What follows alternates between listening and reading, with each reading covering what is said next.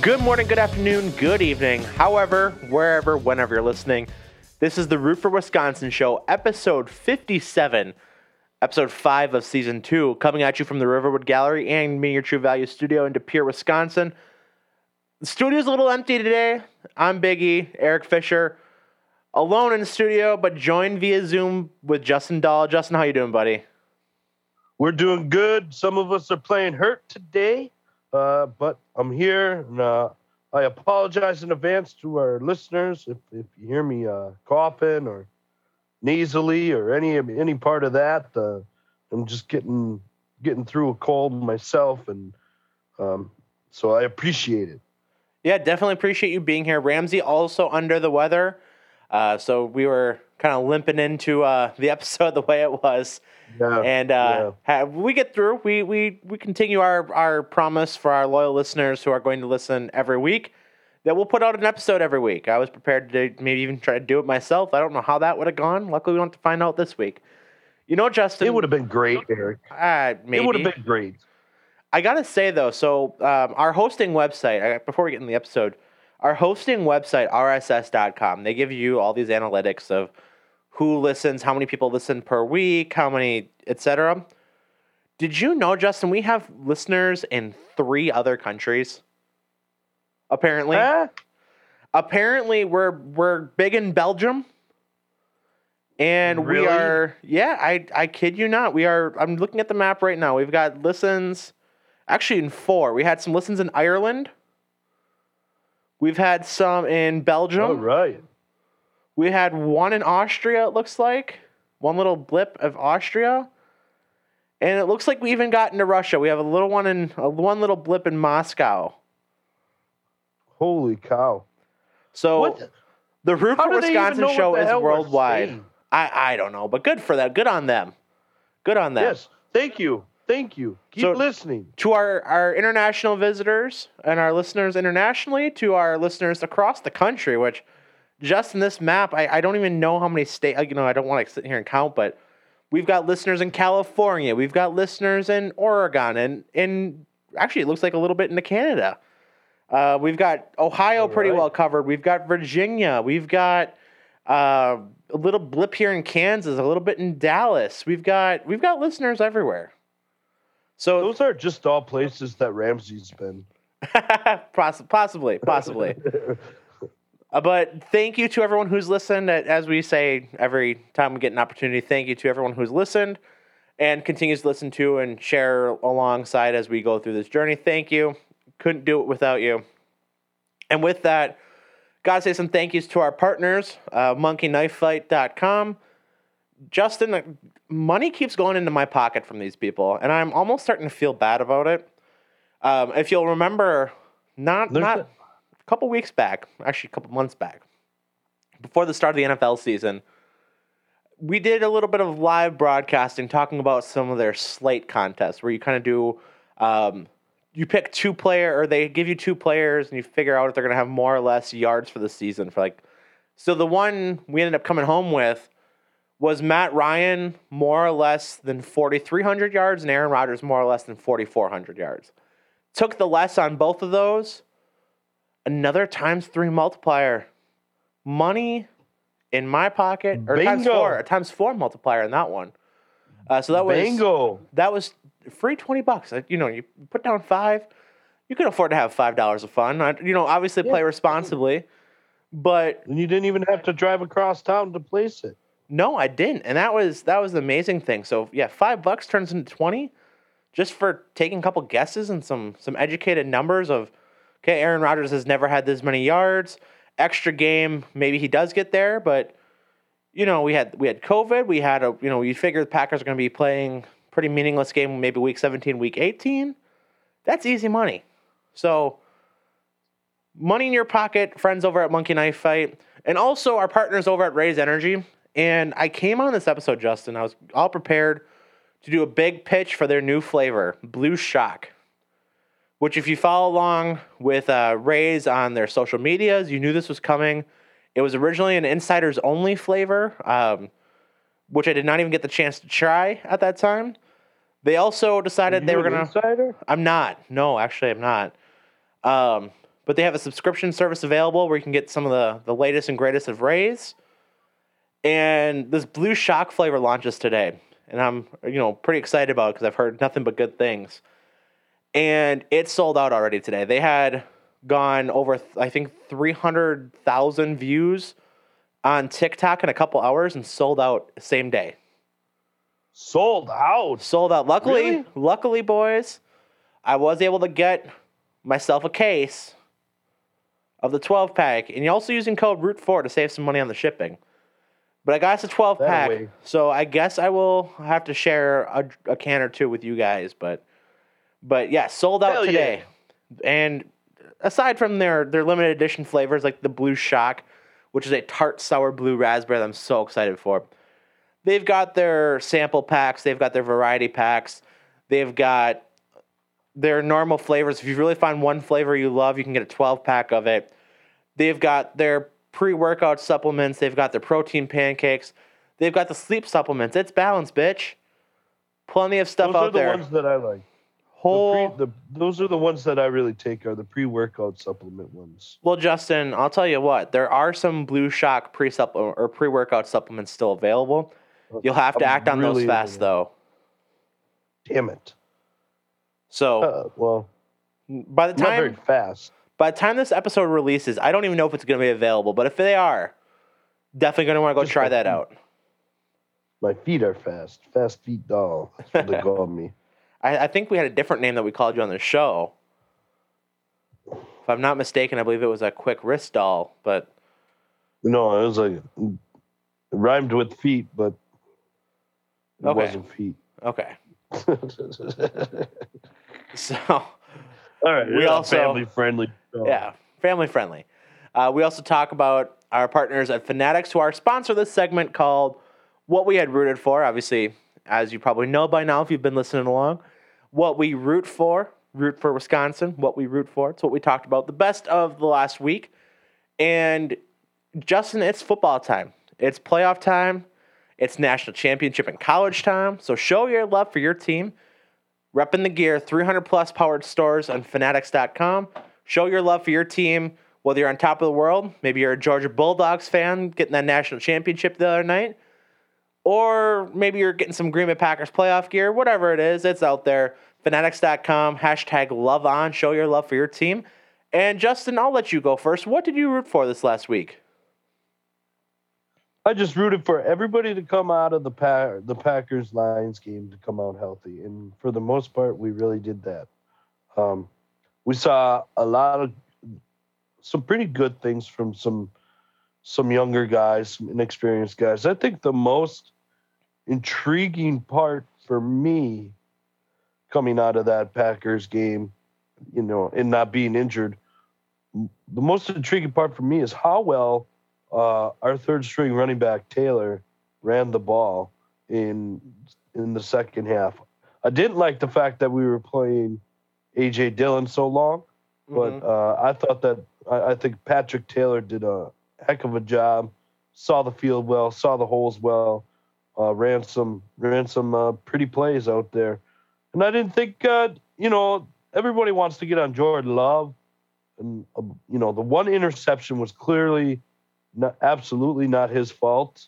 Uh, Rodgers really has to make that catch, tipped or not, has to make the catch. This is the NFL. This is the big leagues.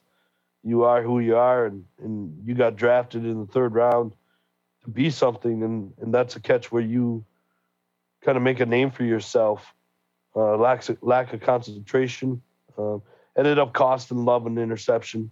And the second interception was just a really rush pass on a bad blitz pickup that I thought, um, you know, could have been better in that. Does he force that pass? Maybe, maybe not.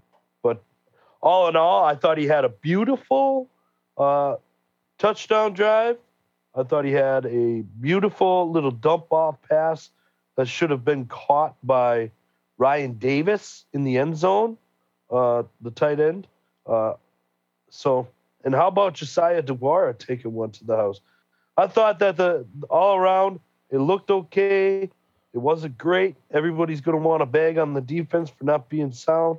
I think the biggest part of that is is everybody came out healthy. We're ready for the divisional round, and we're getting healthier than we were yesterday, and that that's the biggest point out of it. So that's what I rooted for. Yeah, absolutely. Just to touch on a couple things that you said. Obviously, we'll talk probably more about the actual game itself later in the episode um, as we kind of power through here. But I wanted to kind of comment on uh, the defense really specifically because I, I, saw you saw a lot of negative stuff on on social media and talking to people, but uh, really, I mean, that game it was second string guys getting a lot of reps. You saw guys like De'Vondre Campbell was inactive. I'm not even sure if he traveled. Yeah, uh, to that the was game, the biggest one for me. but You're absolutely right.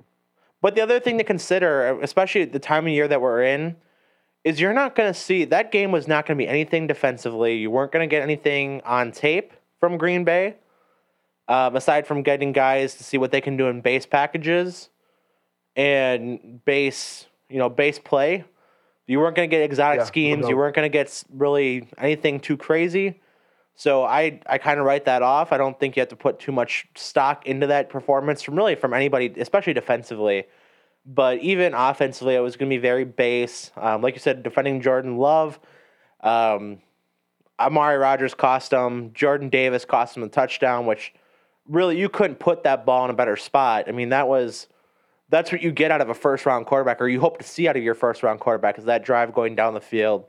Um, Deguara, the touchdown, getting springed by that Lucas Patrick pancake block um, at the line of scrimmage on the screen. Really, I mean, you saw two really, really good drives. You saw one that Amari Rodgers you like you said, Justin, you can't say any better. Needs to have. You just you're at the NFL level, whether you're a third round pick, first round pick, seventh round pick, Mister Irrelevant, unsigned free agent, etc. You've got to have that. And tipped or not, like you said, it falls right in your hands. You can you if you're not going to be able to catch it, and if you're kind of tipping it, you got to bat it down. You cannot let the other team uh, even have a chance at it. And then even on that throw, you know, the offensive line, you know, if there's much credit as you give them, you can even put them at fault for the both interceptions, really. The first one being kind of a tip pass and getting rushed that way, and then also the uh, one where he's got basically a, linebacker in his lap and kind of sails the ball. So take what, out of that what you will. Um, I think Jordan Love's looked better all three times that we've seen him this season. Each game, I if I thought he commanded. You're right. He commanded the offense quite well. I thought. if push comes to shove, you know, if next season is is how a lot of the naysayers are going to say how it was uh, or how it will be. Um, I I don't have that. I have a good deal of confidence, in. I don't want to say I have the greatest deal, but I have a good deal of confidence in him as starting quarterback. So we'll see how that all pans out over the next couple months here, but that's kind of my thoughts on, on what you had said rooting for. I'm going to kind of continue the football theme. And I, do- I do got to touch. I was going to put use my root for for uh, Kiefer Sykes and Al McKinney, the Green Bay guys, getting their uh, contracts Okay. guaranteed through the rest of the year. And with that, Al McKinney getting his deal um, pointed out of with him being in the league for five years now, will be getting an NBA pension for the rest of his life, uh, which is really cool. So two Green Bay guys, two uh, guys who deserve all the accolades, um, and Kiefer Sykes continuing to ball. Uh, I was going to use that. Just going to give a quick shout out there, but um, I'm going to go with good football. The, the football that we've had the last, I mean, Sunday, Monday, even Saturday a little bit, but the football we saw this weekend in the national championship game Monday was all the craziness we wanted it to be. I mean, usually how rare, how how much you really get to see kind of some crazy stuff happening, including almost the the joked about scenario of a tie on Sunday Night Football to get two teams in the playoffs. You almost saw it. It was it was chaos. It was crazy. It was good games going to overtime. A lot of weird stuff you saw too, but a lot of good football this week. And then national championship game, which I'm sure we're going to touch on a little bit later. A little bit of a snooze fest in the first half. Really picked up in the second half. One of the better national championship games in quite a while. Uh, so good football all the way around. That's what I rooted for. Yeah, yeah. I just was looking it up on on what you had discussed there with uh, McKinney on the pension. Uh, how much that is? A retired player can receive anywhere from fifty six thousand dollars, so essentially fifty seven because it's nine ninety eight, to $195,000 per year, depending on their years of service, up until the age of 62. That's a damn good life. Good for him. Congratulations. Yeah, so That's huge. That is That's huge. huge. So that was uh, our our Green Bay alum. Uh, and if if you if you're Facebook friends with me or if you're not, request me on Facebook. Um, Marcus Eversole, my guy over at WDUZ, did an incredible interview with Kiefer Sykes on the Fan uh, WD, WDUZ. Uh, definitely, after you're done listening to this episode, go give that a listen. Uh, just an incredible story. If you don't know the Kiefer Sykes story, it's incredible. I'm not going to go through here on the on this airwaves at this time. Um, but just an incredible story and incredible human. I mean, you, you talk about a guy who, like I've said it before, I'll say it again. Very rarely in the sports world does anybody deserve something. Kiefer Sykes deserves the shot the NBA, and he's he's proven his keep too. So, all in all, that's what the positives that we were rooted for. Then we go to the negatives, Justin, with our Tyler Herro Noogie of the Week. And I'll let you go first because there's a couple I wanted to talk about. So I'll see if you take one of them, and, and we'll go from there. I actually have two this week, Eric. I came loaded this week. Yeah, me too. My first one, my first one is uh, the Miami Dolphins. Okay, this is one of mine as well. Brian Flores. This is an absolutely horrible, horrible move. Um, you are a quarterback, a decent quarterback away. And I think Ryan Fitzpatrick even showed you this. You're a decent quarterback away from being a serious contender in the AFC. Your roster is there. Uh, Brian Flores has done all of the work that has been needed in a in a franchise that has been just enamored in mediocrity since Dan Marino. Uh, and, and to make this move, to fire the guy that has changed the culture and done everything right over the last two years, out of two out of three years, he took he took one of the years to where you wanted to tank for Tua. He didn't do it. And I think that's what started this whole thing. But the fact that this guy should be a hot commodity on the coaching market right now. This guy can seriously coach. He's a great defensive mind. Um, just an absolutely horrible, horrible move by the Miami Dolphins. Here's And my second one, if I can, go ahead. can I interrupt? Uh, 'cause I was going to actually dunk on the Dolphins too, because you have a team like you said, the, the tank for Tua thing. They don't end up doing it. They still get. They still end up with Tua, and the GM really made his bed with that, um, with that pick. And I, I couldn't even tell you who their GM was, but that guy needs to get fired ASAP too. But really, I mean, you'd have a team that was ten and six last year, who missed the playoff by I think by a tiebreaker. I think they ended up being the eight. They would have been the eighth seed if there was eight playoff teams. Yeah, So I don't know exactly remember what the tiebreaker was, but they lose out to Indianapolis in that first, uh, first or that last playoff spot, I should say, the last one in. So you have a team that's close. You have a, a team that I feel like it was reported. I don't think it was ever officially confirmed, but there's a lot of pressure to play Tua last year, at least to start him. And when the team was on a winning streak, they bench Fitzmagic and decided to go to Tua, but then they kind of do this this starting pitcher, closing pitcher type deal, uh, where where Tua starts the game and starts the third quarter, but when it comes down to crunch time, ends up being uh, Fitzpatrick, and and you're like I said, maybe a game away from winning that. Then you run it back this year. No Fitz magic. You've got to go basically all on on Tua, who ends up getting hurt again, and I believe he missed. If I want to just off the top of my head, I'm saying three or four games. I think he missed or at least it felt like that. I know he missed some time, but I don't remember how many games exactly. So you're basically I don't even I I, don't even know who their backup. I was about to say that. I couldn't tell you who their backup quarterback was either. Um, but so you go with that right away then too, uh, considering that in there too, and you're sitting here and you're gonna fire the head coach who gets you to nine and eight again after a ten and six season when you're really a quarterback. Like you said, you're a quarterback away. I, I yeah, I couldn't, Unbelievable. couldn't stand that move. Justin, your second noogie. Um, my second noogie is is uh, one Travis Wilson of WisSports.net. Ooh, we've mentioned him, not actually on air because uh, that episode is the it'll be the infamous episode that never aired, where we talked about the Yeah. rivalry of one Travis Wilson and Alex Strouf. Um, and we'll have to get that on the podcast at some point. But uh, let's let's hear this noogie, Justin. I'm really excited for this. So, while I truly appreciate what Travis has done over at WIS Sports and all of the positivity that he's he's given high school sports, he is about downright the most negative guy when it comes to Badger football, Badger basketball, Packer football.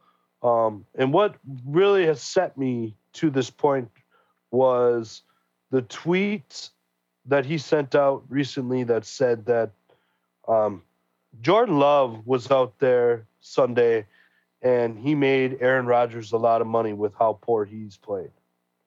Um, and I just, I couldn't disagree with this guy more uh, on on this.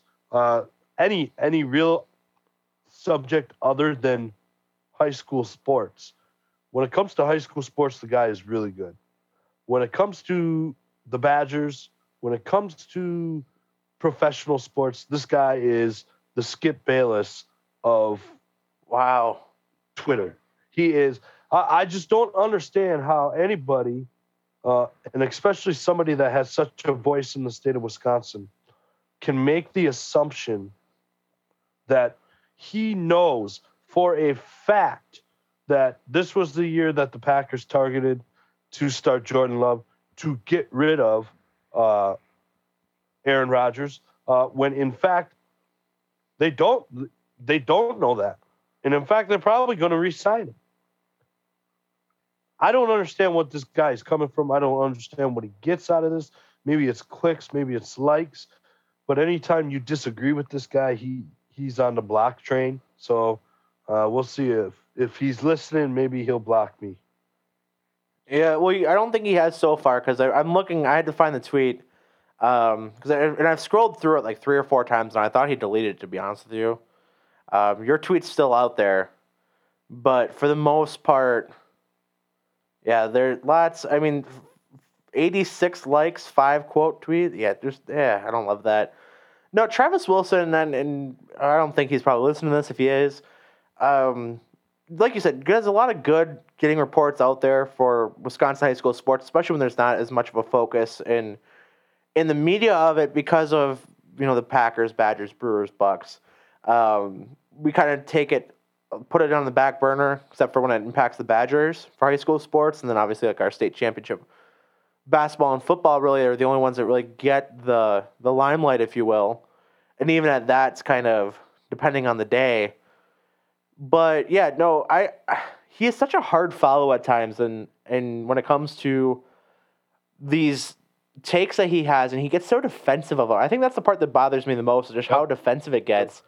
Um, you're gonna, if you're gonna say it, you better walk the line with it. You know, it's like you know you're gonna get something along with it, and this guy is just you get so butthurt over anybody disagreeing with him. Um, it's just like the tweet is just ridiculous. Like, there's no way anybody knows what. I don't care. Jordan Love, sure, he played against uh, Detroit's first team defense. But Jordan Love had a second team offense, a third string running back, fourth string, really, if you think two, about it. Yeah, fourth string running back. He was on the practice squad to start the year. And two four string wide receivers. And Ryan Davis, who was a mid-season pickup as your tight end. Like, get real, dude. It's not like he was throwing to Davante Adams. He's not throwing to Allen Lazard. He's not throwing. He's not. He's not throwing to to Equanimeous St. Brown for Christ's sakes. He's throwing to Juwann Winfree, and that's it. And and uh, and a rookie third round receiver in Amari Rodgers. There's not a real threat out there right now. In the fact of the matter, so to say what you said is ridiculous, and to and to essentially just push him off the ledge and say that he's not worth anything is about the most Skip Bayless thing I've ever heard in my life. Like, if you are going to say stupid stuff like that, stupid shit like that, then you need to be able to walk the line and, take the criticism as much as you dish it out. That's what pisses me off about this dude. I love what this dude does for high school sports. Absolutely love him. He's great for high school sports. He's actually better for the WIAA than he is for high school sports because he he bridges the gap between high school sports fans and the WIAA. What this guy does is impeccable in high school sports.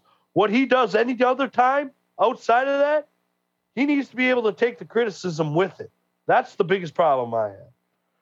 Yeah, no, I, I wholeheartedly agree, and and it's really funny. Um, somebody else had taken a screenshot. He also thought AJ Dillon was going to be a flop, so Yep. I don't know. Take his opinion as you will. Uh, my second noogie, Justin, because I was going to go with the Dolphins. I'm going to go with Boomer Esiason. And Oh.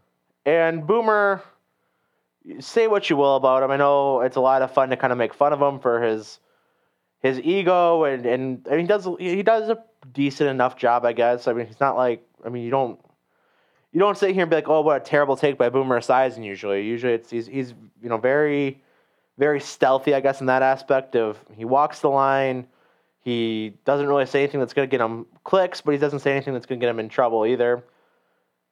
Until last week, Justin, when Uh oh. the Boomer, uh, I believe Boomer Carton is the name of his show on WFAN, uh, where he does with Chris Carton. The same episode in which they talk about the OnlyFans model that's um, that Antonio Brown snuck into the hotel in New York, decides to break some news on one Mr. Aaron Rodgers.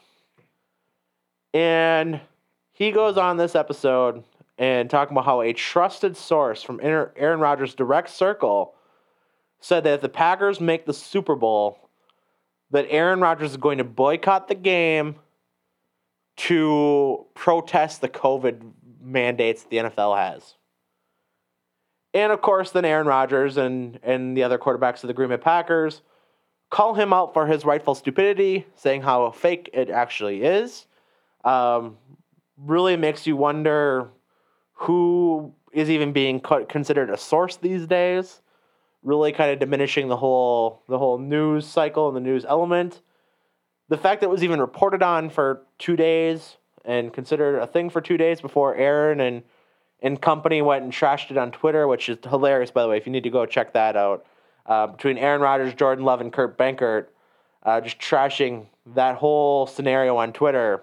Go check that out. You can actually do that while you listen. But the fact that he doesn't have to walk that back whatsoever is kind of thing, something that pisses me off. And the fact that you're putting Aaron Rodgers and Packer fans and Packer coaches and really even Jordan Love in the limelight for no reason is absurd to me. And to the point where Aaron Rodgers talking about this on his weekly Pat McAfee show appearance is livid. And I get why. Livid about how these platforms that people get really makes you wonder uh, about, you know, these non traditional media. I, I guess I should thank him in that aspect of people are kind of turning away from the, the traditional media source like your WFAN and, and CBS radio, and they're coming to us. So I guess thanks, Boomer. I guess I'll thank you in that regard. But man, what a trash 24 to 48 hours for them that he has to have no accountability for. Well, I'll tell you what exactly it sounds like. It sounds like Aaron Rodgers might have told that to somebody in order to fish out somebody that's that's giving out the news. Well, Like, I, I would a normally agree with you. A completely fake story. I would normally agree with you. I, I, I do gotta say with Aaron, he did kind of dismiss that on on the, his appearance on Pat McAfee, saying it's it's so stupid and so ludicrous he wouldn't even joke about that. But I, I there might be that part of it to fish somebody out, but for what it's worth, and we know this now going forward, if you hear something from Aaron Rodgers about Aaron Rodgers, if it's not from him, it's not true, or at least it's very likely to be untrue. So get it Right. from uh, just another example of some media literacy for the internet, some media literacy for our listeners, and for that matter, some uh, some media literacy. And, and I guess, like I said, a, a small thank you for driving uh, turds out of the traditional media business and bring people, um, the actual people who want to talk sports, to our to our airwaves because we're going to have better content than the traditional media outlets anyway. But like I said, just what a turn. To only make this story, the only thing that could have made this story better is if it was Adam Schefter that broke this. Oh, that w- I would have laughed so hard. I that would have been the greatest thing ever. like that would have been perfect. But we would already have Noogie of the Year. oh, we'd have our dumpster fire of the year. I mean, Adam Schefter got consideration the way it was. And if that would have been the last part of the new, or that would have been the first part of the news cycle of 2022, is Done. this the, that tool? Yeah, definitely would have been done. But um, Done. yeah, what a, what just what a sequence of events. So that's that's my uh, second nugget of the week. I had to get that off my chest and and Boomer Esiason what a tool. So with that, I guess we can kind of take a look at. Uh, we can do a little bit of uh, Bucks talk here. I mean, really, we did our. I, think I did kind of did my NBA talk earlier.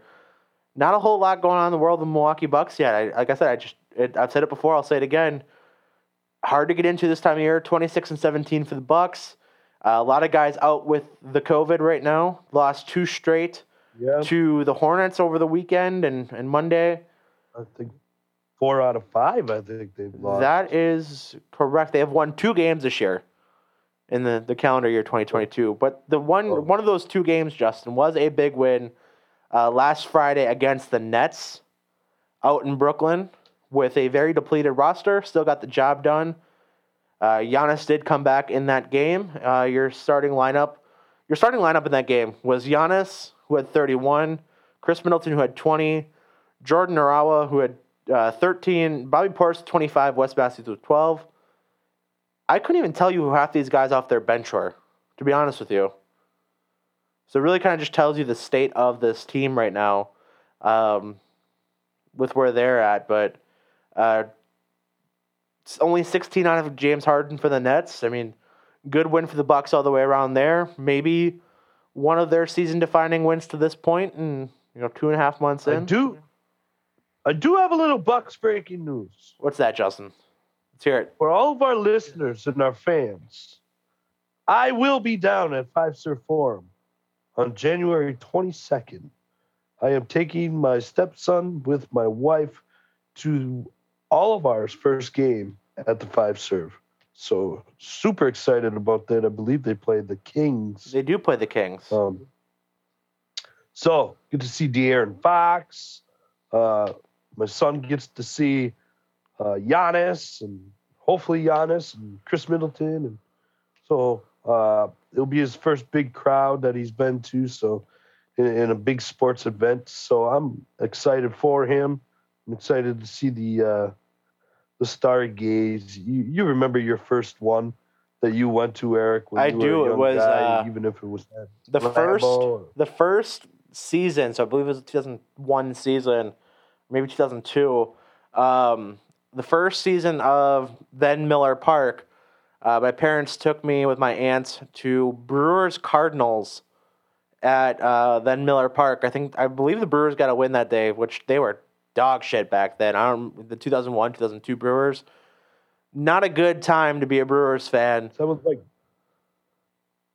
Jeff Cirillo and, and I Richie was- Sexson. Yeah, I was more excited because I, I had, uh, and Justin, this might be a little bit before your time, but I had Backyard Baseball, the computer game, which is the game of sports games and backyard football of an entire generation. My whole generation played backyard football, backyard baseball. Pablo Sanchez, but the kids, is you know, the pro athletes as kids. Mark McGwire was probably my favorite player on that game at the time. Got to see Mark McGwire in person. Got to see uh, the Brewers beat the Cardinals. First game ever, Miller Park. Uh, so yeah, I, I viver, very vividly remember that. I also remember my second game ever was at Miller Park as well, um, where Shawn Green for the Dodgers broke the bases record against the Brewers, and really the only other Brewers highlight because I don't remember a whole lot about that game other than the Dodgers and Shawn Green just rounding the bases constantly, and then a ninth inning home run from Alex Ochoa uh, was the only run support for the Brewers that game. Uh, if I'm not mistaken, I think it was like a 17 to three or 21 to three game, or just a football score of a game. Brewers got whooped in that one, but that was my second ever game, so I do remember some of that stuff. But yeah, I'm excited for him. If you want to join Justin Dahl down at the Fiserv Forum on January 22nd. Tickets are as low as $33, according to Vivid Seats. So Justin will probably be signing autographs and, and giving high fives to the Root for Wisconsin uh, listener. So check him That's out down there. Uh, Bucks Yep, are be Bucks, there, be square. the Bucks are in action tomorrow night for a game that maybe I'll watch, maybe I won't. But uh, Bucks are on TNT tomorrow night against the Warriors at home for one of their two matchups, and Warriors Ooh. thirty and ten, Bucks twenty six and seventeen. That might be a good game to watch to maybe get into the Bucks fever. Uh, kind of a toss up game uh, betting wise. Uh, there's not even really a, a spread on it right now. But that game will be in Milwaukee. TNT coverage, 6:30 p.m.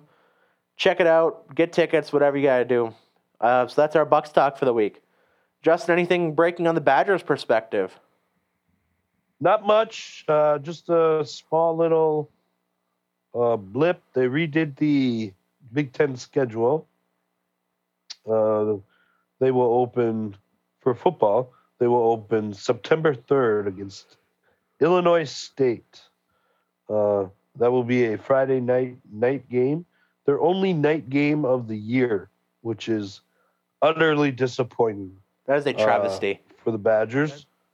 It is a travesty. Uh, the fact that you get Ohio State at home, uh, in in some other big schools, it's just there should be. A, hopefully, some of this is flexed to further notice. Uh, it's just to not have a, a Saturday night night game at Camp Randall Stadium is utterly ridiculous within the Big Ten. Uh, the fact that they moved the Ohio State game into the end of September is ridiculous. Um, and they swapped spots with Maryland uh, because of cold weather or something like that. Uh, I think that's a travesty. Um, so that uh, Badgers football, they they secured a two they transfer cornerback from Toledo. Corner or um, quarter? Justin Clark. Corner. Yep, yep. Just a just a regular old cornerback. Um, he's he's played sparingly for Toledo. He's a guy that will probably add depth. Uh, they host a uh, transfer portal wide receiver this weekend. I believe it is a guy from Vanderbilt. Um, so we'll see if that happens. Outside of that, uh, big win for the Badgers basketball team at Maryland. Uh, just a huge week last week, beating Purdue, beating Iowa, and then Maryland. Um, Badgers jumped 13 spots in the AP poll to number 13. Johnny Davis, uh, we might have covered this last week, uh, but the, the game he had at Purdue is still uh, that's going to be one of the uh, the season greats. Uh, 37 points, uh, just outstanding. The way he led the team, hit big shots down the end.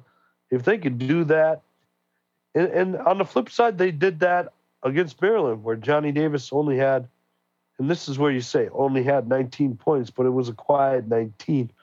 Uh, they found ways to win. Tyler Wahl was great. Uh, had a had a career high, I believe it was 21. Uh, Brad Davison struggled. Um, I, th- I do believe he just made double digits in that game. So the Badgers basketball team is clicking. Uh, they get to redeem their only loss in Big Ten play to Ohio State. I believe that is tomorrow. Um, that is tomorrow, Justin, at 6 p.m. yes, tune in to watch that. That will be a great game at the Kohl Center. Badgers a two and a half Oh. point favorite in that game for those uh, degenerates out there. Other than that, there's not much. A Badger recruit, basketball recruit. Don't know from where. Connor Essegian. He just set his county scoring record, and he just went over 2,000 points in a high school career. So, Wow. congratulations to him. Can't wait to see him in a Badger uniform. Definitely. One other just kind of tidbit to add on Johnny Davis. Uh, we've said quite a bit about him throughout the throughout the weeks. We'll continue to say more about him as the season goes on. Uh, but on ESPN Plus today, John Gasaway uh, released his top 25 players of the year to this point. Uh, the first one mid-season that's uh, that had Johnny Davis was not ranked in that top 25, who had never started a game for the Badgers to this point, or to that point uh, before the season started. Number one player in college basketball, according to John Gasaway of ESPN. So wow. say say what you will about that. Um, it is just an opinion, but definitely a lot of um, you know eyes turning towards bat the Badgers and possibly that John Wooden Yeah. Award. He's turning heads. This guy. He's he's amazing. He's fun to watch. So with that, usually this is where we would talk about Ramsey's radar. Uh, Ramsey not here this week, so we get to kind of get a little creative with it. And we we did finally, by the way, shout out to to the wonderful Shauna Hallbach, my wonderful girlfriend who decided. Remember last week when we were talking about our bets, Justin, about what we would take against the spread, all that. Well, she went through. She listened to the episode Yeah. twice through and played secretary for us uh, to take down all of our She's bets from last week. Thank you, Shauna. Uh, so we can actually keep track of these going forward and kind of sound like a little bit like we know what we're doing. So, with that, uh, we'll start with our picks from last week. So, Georgia, Alabama. Uh, Georgia was favored by three. We talked about the money line of that game. All three of us picked Alabama. All three of us were wrong. So, Yeah, we're all 0 and 1 on that front. Uh, we look at the Chargers versus Raiders then.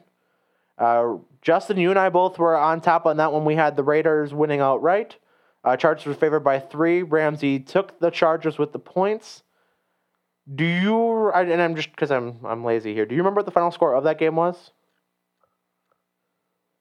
Ooh, 32-29? I'll get it pulled up here.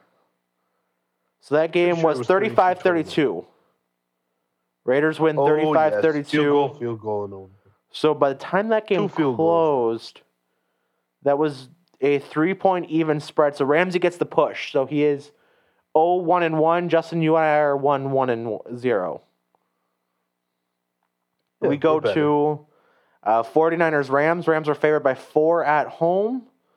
Uh, that one, I Rams and I both took the Niners to cover. Justin, you had the Rams. And that was a win for the 49ers in overtime, 27 24. So that puts me at 2 1 and 0. Ramsey at 1 1 and 1. And Justin, I believe you still get the cover. So you would be 2 1 and 1 against, or 2 1 and 0, 2 and 1 and 0 against the spread. Then Cowboys favored by seven uh, on the road.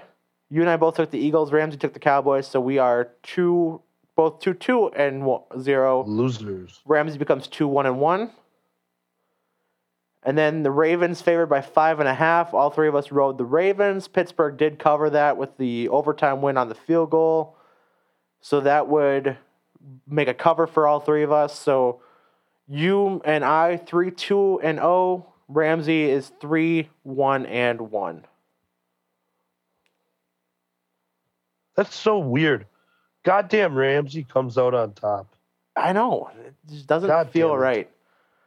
So, Justin, I, you know, we got not right. not a whole lot of uh, obviously not a really any college talk to, to discuss on this one. No college football anymore. Um, really, kind of too early to kind of look at college basketball spreads. So, why don't you say you and I go through? Oh, it's playoff time. It's baby. playoff time. That's exactly what I was going to say. So we will go through the games. We'll probably talk about them a little bit more as we go on.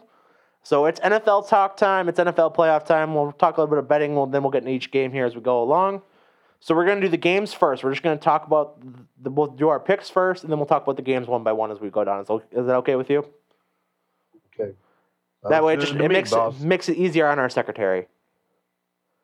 She was a little Yeah. not happy that we had it so spread out last week, so makes it nice and easy for her. So first we go Well, go. now that Ramsey's not here this week, we can be a little more organized. Ramsey likes to get us off topic. That's true. That's true. I'm just kidding. Love you. I'm half kidding. No, I'm, I'm fully kidding. Uh, so we look. We'll go down the list. Saturday afternoon games start off at 3:30. Uh, first game is on NBC. Cincinnati Bengals favored by five and a half over the Raiders. Ooh. I don't know where you are on this one, Eric. This is tough. I'm in, I'm I'm loving I'm loving. There's so much to love in this game. I love the youth movement of Cincinnati. I love I love Ja'Marr Chase, Joe Burrow connection. I love that they rested their guys in week 17 Week or 18. 18. And that, you know, they're coming in fully ready to go. But I I'm in love with the Bisaccias. I'm in love with what they're doing. The first interim head coach to take his team to the playoffs in 60 years, Eric. This is a team that's destined to win this game and to lock in the Rich Bisaccia head coaching term for the Las Vegas Raiders.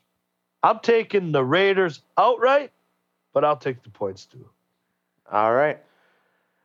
I'm really torn on this one personally um, because I do agree that the Raiders are just making it work somehow against all odds.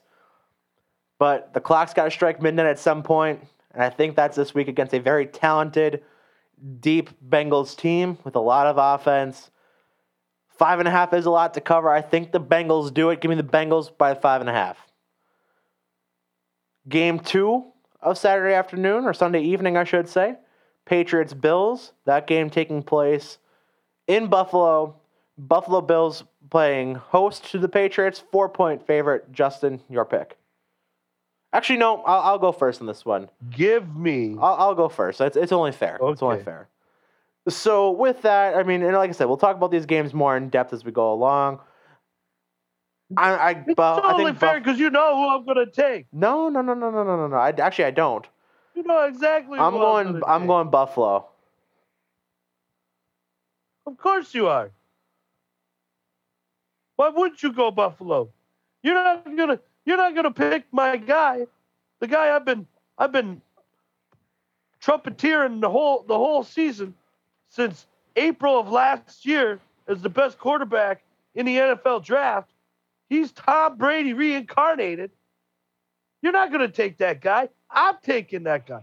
Mac Jones and the Patriots are going in to Bills land and they're taking down the Bills Mafia. They're not only going to cover the four points, it's going to be a field goal game. Don't get me wrong. But they're going to win this game outright. And Mac Jones, I don't care if he throws three times, he's going to do enough to win the game, baby. Mac Jones. I would love to see what a Justin parlay would look like between the Raiders and the the Patriots in this one.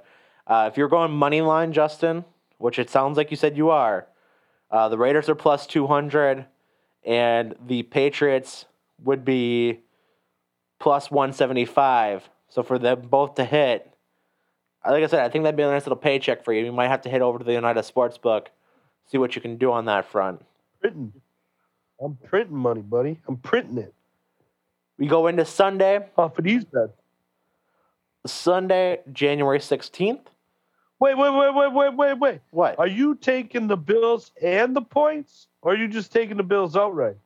Oh, I'm doing these. I'm doing all my picks against the spread. So I'm doing. I'm. I'm not taking uh, money lines on these.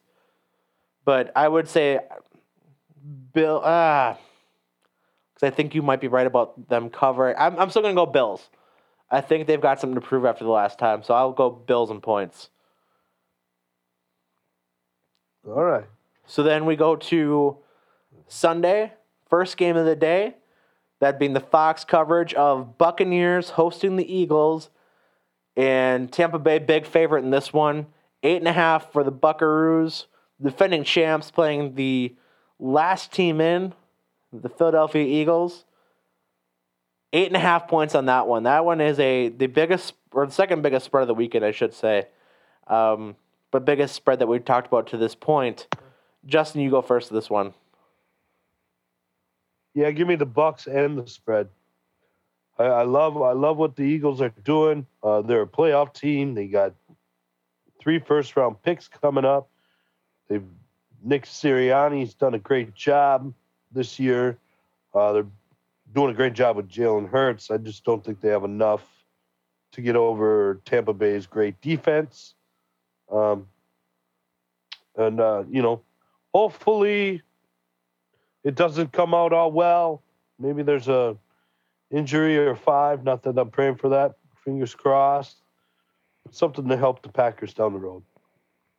I'm gonna go. I'm gonna be really boring on this. I'm gonna say Bucks with the points. This is probably the big, the closest thing to a lock you might see all weekend. Besides one game a little bit later, we'll talk about. It, this seems kind of like a no-brainer to me, though. This is the Bucks are by far the better team, two seed in the NFC for a good reason. Bucks by eight and a half. The CBS game of Sunday, also the Nickelodeon game of the year uh, that I will probably be watching that broadcast because God. that was fun last year. Um, that being the game that I can't figure out how it ended up on CBS. The 49ers and the Cowboys, the eighth time they've ever played uh, in the playoffs. Talk about a rivalry of the 90s and the late 80s. The 12 and 5 Cowboys hosting Yeah. the 10 and 7 49ers. Dallas is favored by three. And in that game, Dallas has looked really good offensively. The Niners have looked really good defensively. They've gotten chunk game or chunk games that they have had, and and Jimmy G's probably looked the best he did this last week against the Rams and their furious comeback. I think we're heading towards. Well, no, we wouldn't see this game anyway next week because of how seating.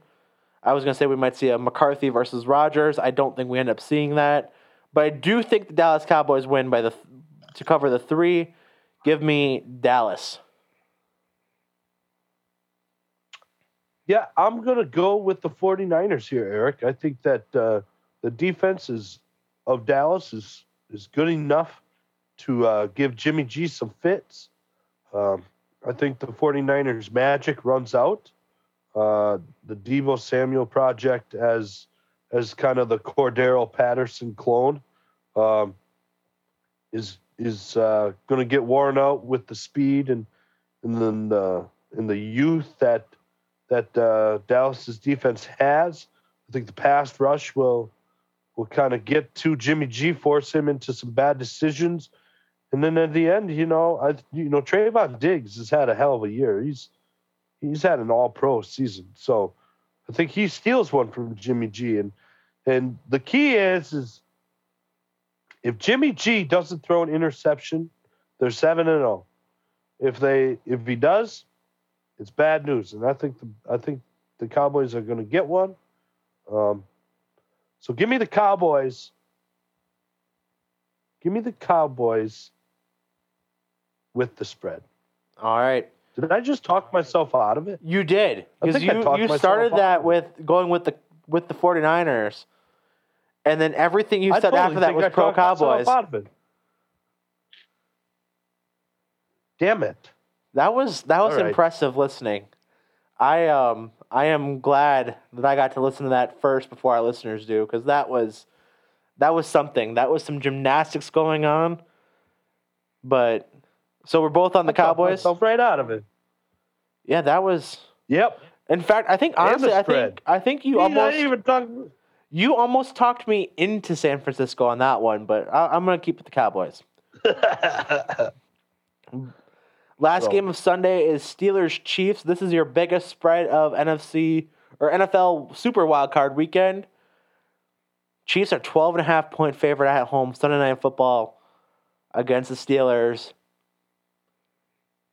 Justin, you go first on this one. 12 and a half points in Arrowhead. Prime It's time. TV. It's, it's hard. But I'm gonna I'm gonna take the Steelers to cover. Okay, this is gonna be Big Ben's last game. Um, I think they have the right recipe to kind of hold down the Chiefs. The defense is coming around. The running game, if they can own the clock and they can just keep moving the sticks and own the clock and make this into a fourth quarter game where it's uh, two field goals away ish, maybe maybe ten points away ish. Big Ben could could come back in the fourth and possibly steal one here. Um, I'm gonna take I'm gonna take the Steelers with the spread. I might sound crazy, but I, I don't I don't think Big Ben's quite gonna go out without a bang. and if he makes that game close, that's a bang.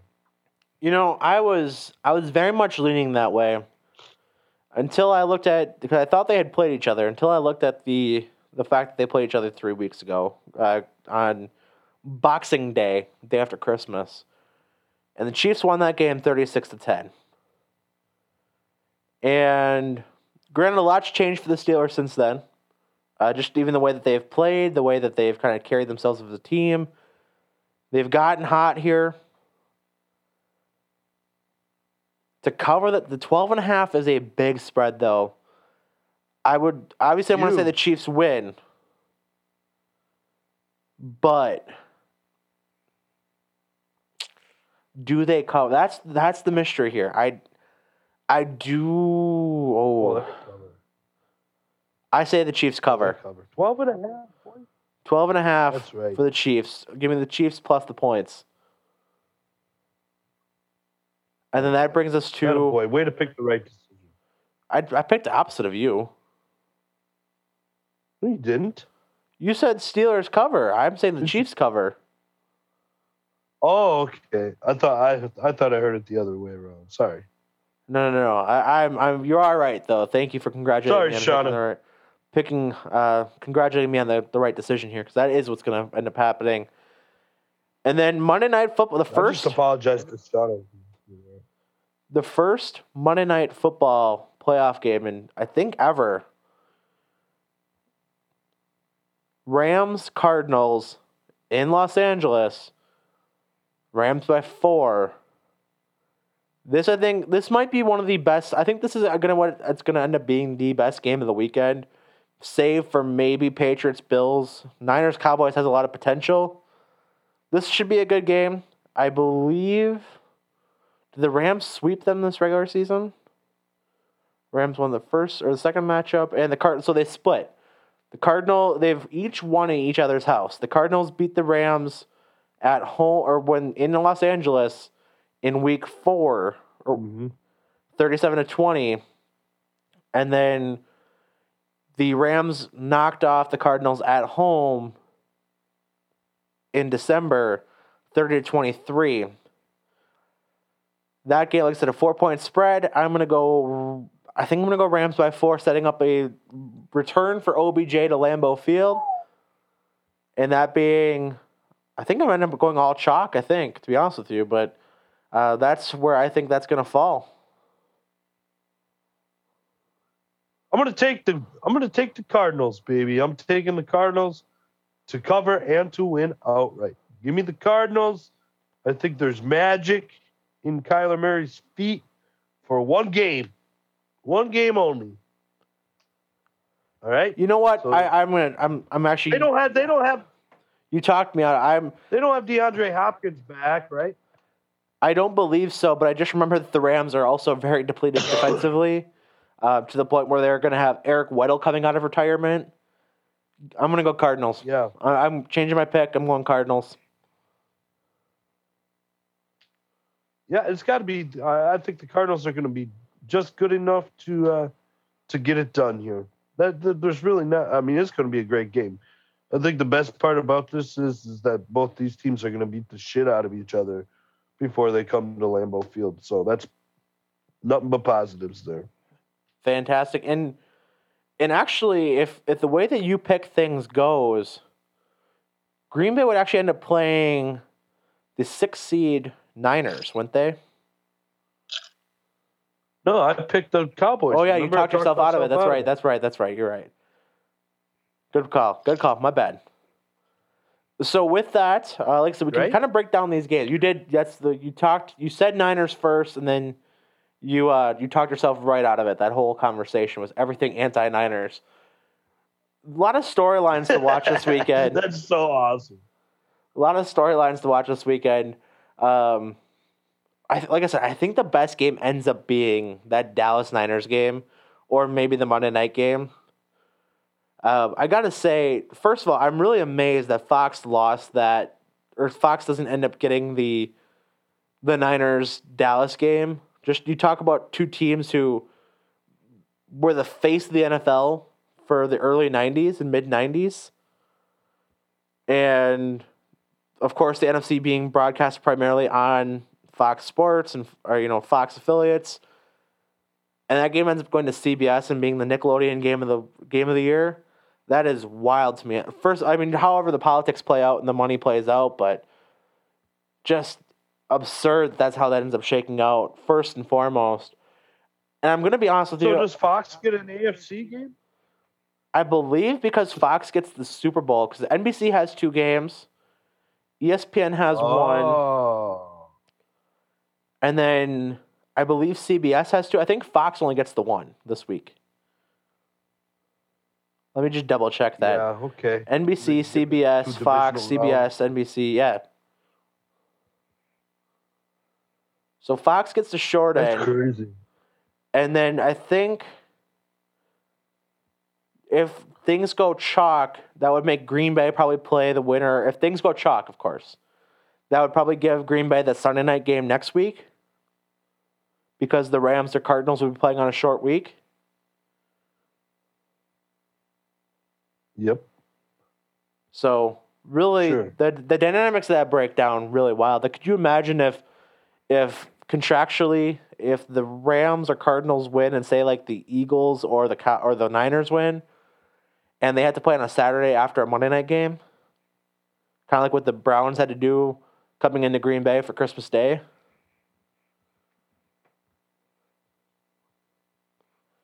Wild stuff. That Yeah, happened. I mean it's. I don't know, I, how how do they determine that? If if you play, if you play Sunday, you play Sunday, or if you play Saturday, you play Sunday, and then if you play Sunday, then you play the next Saturday. How do they determine that? I am not sure. That is way above my pay grade. I'm glad I don't have to figure it out. I think Yeah, contractually, or even the Monday game. yeah, I, I don't know how they figured all this out. Um, you would think that if you're Fox, you're wanting you're wanting Dallas 49ers over Eagles Bucks. You'd think so, right? Well, doesn't it like didn't it work out in the past to where you'd have one NFC game and one AFC game Saturday and then vice versa Sunday? I believe so. Well, for Next the week? divisional round, I believe you're right. Yeah. That would be correct. So that must mean and that since the Packers have the best record, that must mean that must be they're the late game. Well, I, th- I think because of, Of course, how there are people they selling tickets already. They haven't actually sorted out how that works out yet because I don't think that's guaranteed. Um, obviously, we know that Fox is going to have that game, and I think that was maybe some bargaining is that they they might have demanded the primetime game for the Packers being the number one seed, just kind of as retribution for I mean for let's call a spade a spade getting screwed in the the contract ratings here because that Eagles Bucks game is going to be a snoozer. Well, I think that's going to be a great game. Look, Jalen Hurts is going to do awesome. He's going to cover the spread. He's going to do great. I don't know that I picked that, but You did, definitely did not. whatever. But I, would- I, I, I want you to be right, but I, I don't see it happening. But all in all, I mean, so that's that's the two Sunday or two Saturday games probably have. I mean, they have some good potential to be really good too. I mean, like you said, the Raiders kind of on this this run right now, and and kind of just amazing that they're even here. You look at, you know, you fire a head coach mid-season for transgressions from years ago. You have the Henry Rugg situation. You've had some other situations going on, legally speaking, with players. Yeah, this is just this is one of the biggest stories to me. Why they haven't re- removed the interim tag off of this guy, Rich Bisaccia. He's done such a great job that it's a, it's it's ridiculous that they would even consider giving this job to a guy like Jim Harbaugh or any of these other candidates they have. Um, with what he's done, with the, turmoil that this this whole organization has been on under, even from day one. Um, and and what Jon Gruden has done to the organization as a whole. What he what Rich Bisaccia has done is incredible. He deserves the full time gig, and I hope they give it to him. I really do.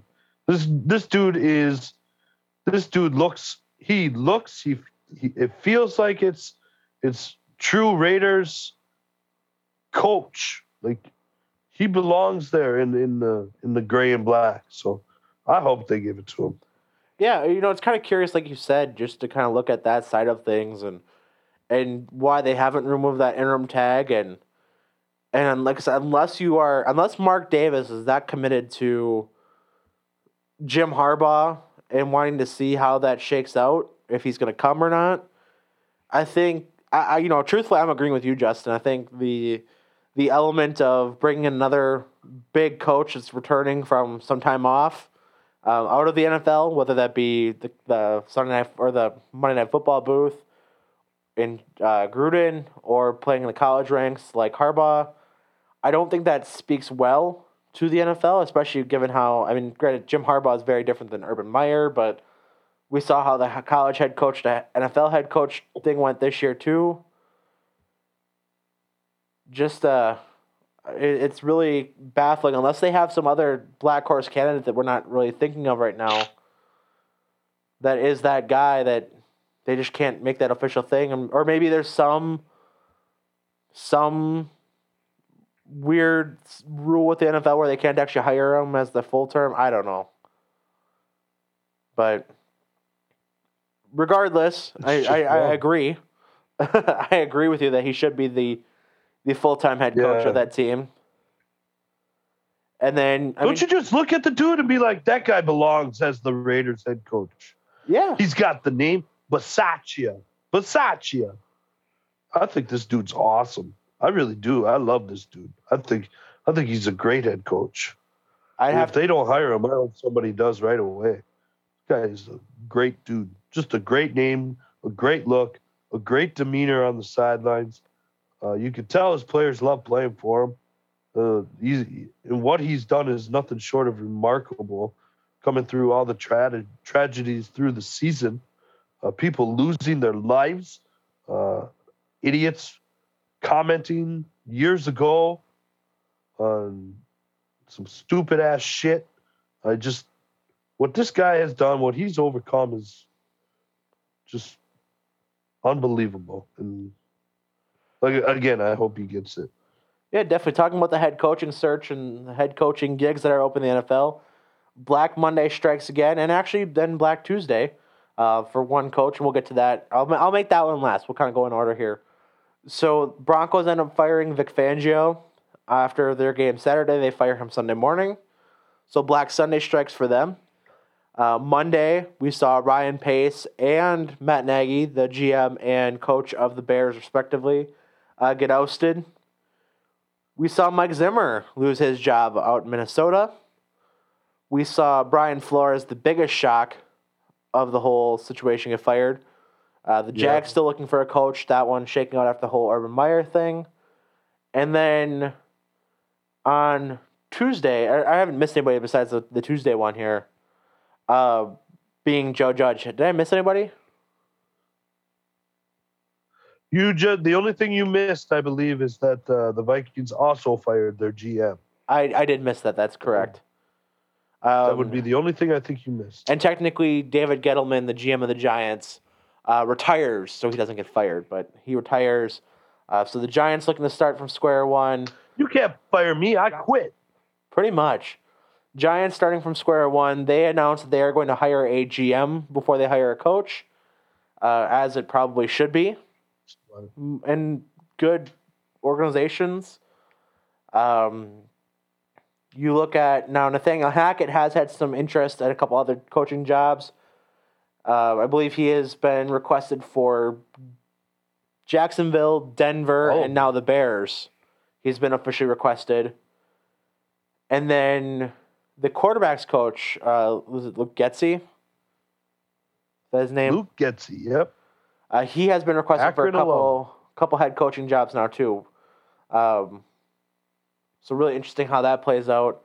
And then our friend Eliot Wolf getting uh, an interview from the Bears, former Packers uh, personnel department person, son of great Packers GM Ron Wolf. Uh, he will interview with the Bears for their GM vacancy. You would almost think like when you talk about so you have the Giants, you have the Bears, and you have the Vikings that have openings at both of the high profile positions, general manager and head coach, correct? Correct. Now, you would we you just touch base on you have to hire a GM before you hire a coach, right? Like You'd you think so. You, you can't put the horse. You, you just can't. And and if, if if these teams do that, like this is what I find so polarizing about this time of the year. Like you have the Bears, who have I I, I don't know what it is. I think it's six or seven guys that they requested interviews with for their head coaching position. You don't have a GM. You don't like you don't have why are you going to hire the guy that works for the next guy before you hire the guy that's going to be the boss? Like it makes no sense. Um one of the funniest things I heard uh, and I think your buddies there at WDUZ um, mentioned this uh, was that the Bears have requested to interview Maurice Drayton, the Packers special teams coordinator. That's funny. Did you hear that? I did not, but that that's really funny if they did. That isn't that the most Bears thing? I would assume. Like, so I believe one of the other names was Leslie Frazier, and there are certain rules that need to be Obligated. um, Fulfilled. touched. Um, the the Rooney rule. Um, and and maybe that's what they're trying to do, but I'm I'm sure there's better candidates than Maurice Drayton.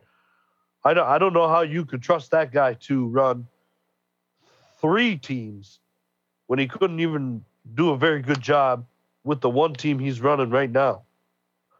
And and we touched base on, on our group chat about it.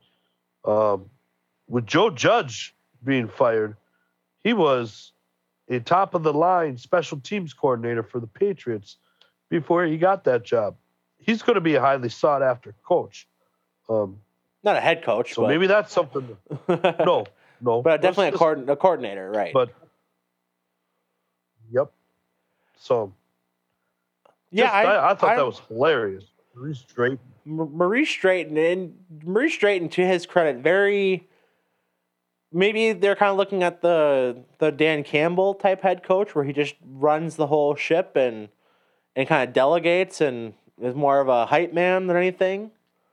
Maybe because the players do have a Yeah. good relationship with Drayton. That's that's one thing to consider is that he is kind of that rah rah, one of those rah rah guys. But yeah, the idea of him running not one but two, or not one, not two, but three different parts of a team when he cannot kind of keep the Packers coordinator as a special teams coordinator under wraps is pretty funny. Now, I, one thing I, I do want to give kind of the flip side. I want to give him a little bit of the benefit of the doubt. And I know this is going to be, Okay. and I, Justin, you, I know you know what's coming here, but It's lost on some ears. Is that what you're about to say? Maybe Yeah. lost on some ears. It- It's just a perspective that I, I think needs to at least be given a slight benefit of the doubt. Is the fact that with how injury riddled Green Bay was this year, that puts your special teams at a distinct disadvantage.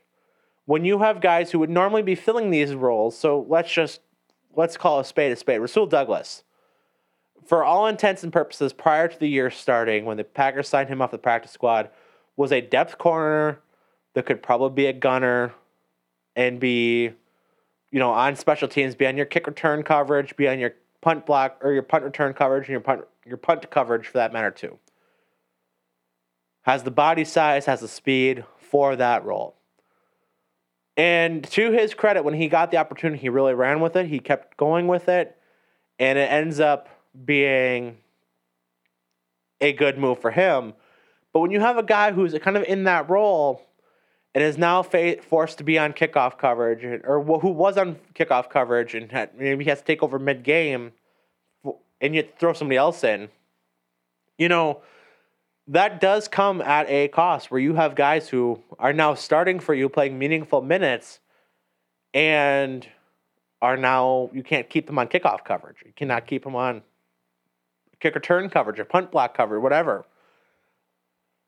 So from that aspect, I almost give him the benefit of the doubt. But at the same time, you know, you have to look at the front office. Are they getting guys to fill some of those roles? Are they getting role players to come off the practice squad? Are they getting, you know, these the waiver wire guys that they sign every week and have tryouts for? Are they bringing guys in to maybe fill those gaps in special teams where now you have a guy stepping up with a guy who got hurt? What what are other moving pieces doing around you? But then at the same side of that, you know basically you have a, have to have a couple guys to fill in different spots going into every game. And granted, you only got 53 guys to work with on any given Sunday, but you should still have a couple moving pieces in place of who is going to be your backup gunner, who's going to be your backup this spot in the kick return, etc. And the fact that week after week after week after week after week you're not really filling those holes with guys who can do the job also reflects on you as a coordinator. So who's the biggest at fault? Is the front office? Is it just the injuries or is it the coordinator himself? Or maybe a combination it's probably a combination of all three if we're being honest, but the idea of not being able to kind of coach those guys to do that role. And we saw how a special teams coordinator transla- translated to head coach in Joe Judge. Not very well for those of you not paying attention at home. I think yeah. Maurice Drayton is a hard hire, at least this year anyway. Well, I, you know, I don't think I don't think Dan Campbell was on anybody's radar. You know, when when we were talking about uh, this time last year, right? Like he just came out of the blue. So, you know, maybe maybe, but I, I don't think there's enough open jobs for that to happen. I do think, uh, now I do think that the Packers are going to lose Nathaniel Hackett. It's but bound to happen. That, you yeah, think so, right? They have the they have the in-house guy. They have the in-house guy to take over uh, the offensive coordinator job in Getsy, um, and we'll see how he does. But when you when you really think about it, when you're talking about a quarterback coach, and I'm going to kind of go back on my words, has he really done that good of a job in Getsy? Like you're getting all the credit for Rodgers, right? How much improvement? Like Getsy should be um, evaluated on the improvement of Jordan Love and how much improvement because that's a raw canvas that is coming in with all the arm talent in the world uh, and, and, just needs to be fine tuned and sharpened. So, is he quite ready for a head coaching gig at, at this point? What would you say, Eric? I would say no. Luke Getsy or Nathaniel Hackett? Yeah. Luke Getsy. I, I would also lean to no. Not that this is not on Jordan Love, but just the fact of the matter is, I mean, you kind of got a point. You look at Tim Boyle, who did start a couple games for the Lions, which I mean, it's the Lions, so you know you kind of have to write that off to some degree. You have Jordan Love, who is a project quarterback. We knew that, but we I would say we have seen some positive development there too. Uh, like I said earlier in the show, my exact I believe my exact quote was each time you saw him this regular season, you did see better and better as it went along. So I will I will give him the benefit of the doubt there. I don't necessarily put him as a yes. a head coaching candidate. I think he's definitely should Hackett leave. He's definitely a prime candidate for offensive coordinator, and maybe work his way up no that way. But I would not have him. I would not be. And this is nothing against Luke Getz. I'm sure he's a great guy, but I would not want him to be uh, thrust in that position of power without having done it as a coordinator to this point. Right, right. I totally agree. It's just uh, he was in in uh, in line to take over the head coaching position at the University of Akron, uh, where he was a great uh, former quarterback. Uh, that job ended up going to or former Oregon offensive coordinator, former Mississippi State head coach, Joe Moorhead. So, but that's just a little trivia, stupid news for you. So I guess while we're talking about the head coaching vacancies, Justin, of the vacancies, what do you think the most attractive job out there right now is? No doubt about it. I think it's Minnesota Vikings. You have a proven defense that's ready to win. You have a top three running back in the league. You have a shining, budding star in in Justin Jefferson.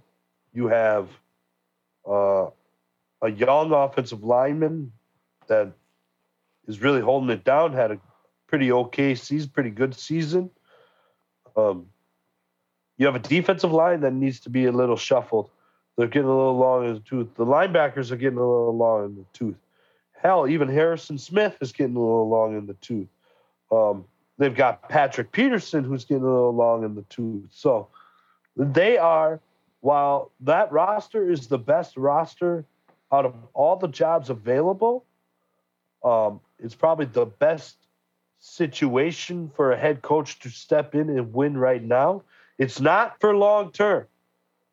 Uh, they are currently in salary cap hell, uh, and they have been over the last five years. And they're starting to pay the price of it. Um, when you pay a guy, uh, and this is to Ramsey's point uh, specifically. This is Ramsey would love this point. They're paying Kirk Cousins thirty-five million dollars a year.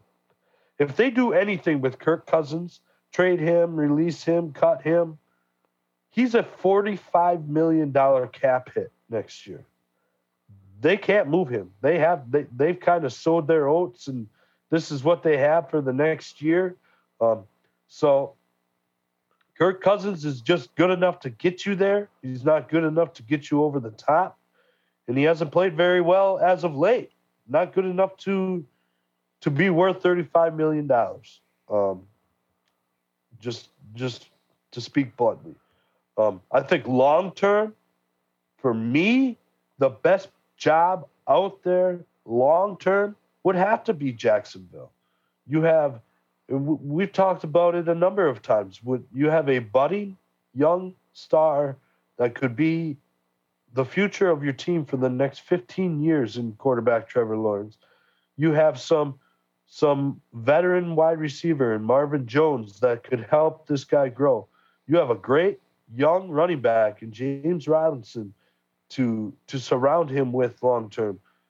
Offensive linemen that can help you long term. Uh, for me, if I'm the Jaguars, now I'm trying to double down.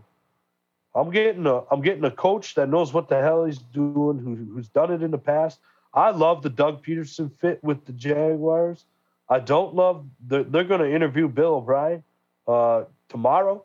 I believe they interviewed Nathaniel Hackett on Friday, um, or Sat. Uh, I think Friday, and then Nathaniel Hackett jumps out to Denver on Saturday. Um, but I, I love the fit of Doug Pederson.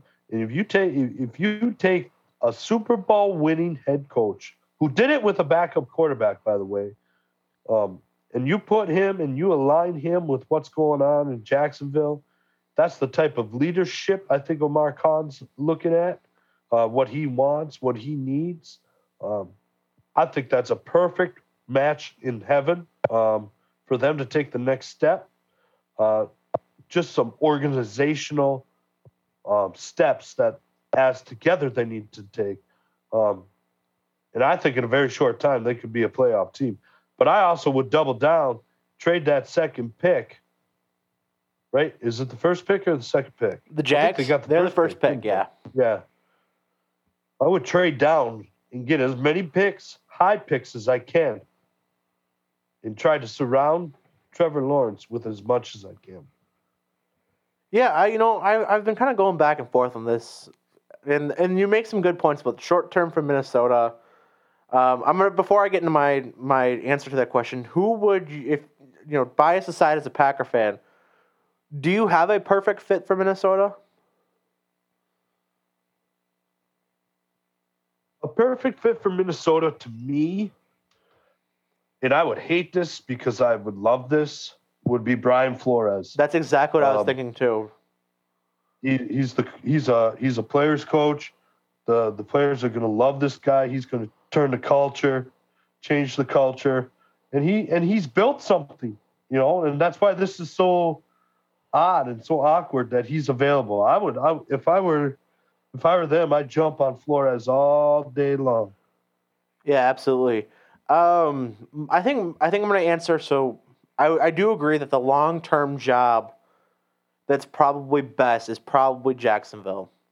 Um, I know a lot of people are saying Denver is a great job to get. I really don't see that. To be honest with you, like I know there's all the people saying, you know, they're a quarterback away, they're they're this, they're this, they're that, whatever. I, I don't buy it. I don't think their defense is really as good. And the fact that you're gonna be playing in the same division as Patrick Mahomes for at least the next nine years or ten years, whatever ends up being, I can't remember what the exact terms of that extension were. But you're gonna be playing in the same division as Mahomes every year for the next ten years, which is more than most head coaches last. You're gonna be playing in the same division as Justin Herbert for the next however many years, you're kind of walking into a position where you're maybe going to be second or third most years. And that is not a long term career move I would be making. And then that's not even taking the Raiders into it, depending on what they do at head coach and what they do at quarterback. So you're kind of on the bottom rung in a very talented division that hasn't won since Peyton Manning limped wristed his way through a Super Bowl. So I, I guess I don't necessarily see that job as the the the paradise that a lot of people are saying it is. But I would also say uh, say kind of the same thing. I guess Minnesota, I guess Chicago and New York are kind of death traps in that aspect too. Where if you don't succeed immediately, which I don't really think either roster is designed to right now, maybe more Chicago than New York. Those are very tough jobs, tough selling jobs to, to be sold on. Um, the Miami job is curious to me because you have a roster that is close, but you also have a quarterback that you're kind of stuck with. And a GM who thinks that he is still the greatest thing since sliced bread, who has shown a hesitancy to move on from or get additional talent from that or from that position. Uh, the Jacksonville job is a little, I guess, intriguing, but also you had Jaguars fans showing up in clown gear because they don't believe in the GM.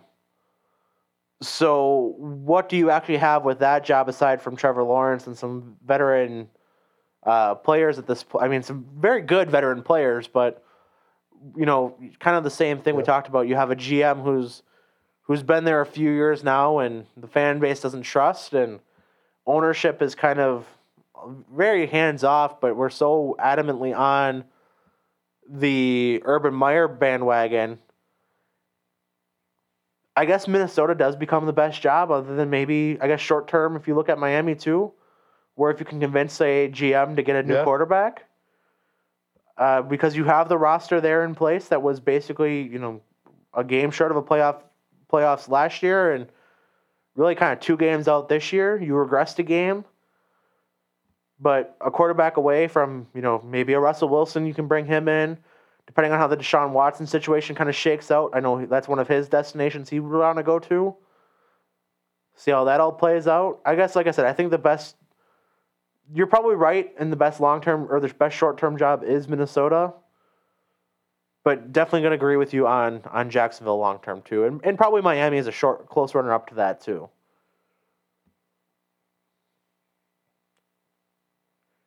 And just to echo Yeah, your point, I, you know, I wasn't even thinking about Miami. I, I love Miami, but you know, you're right. If they if they if they double down and get Deshaun Watson in Miami, and and we're all assuming Deshaun Watson's going to come back and and be Deshaun Watson. You take a year off, and you're healthy.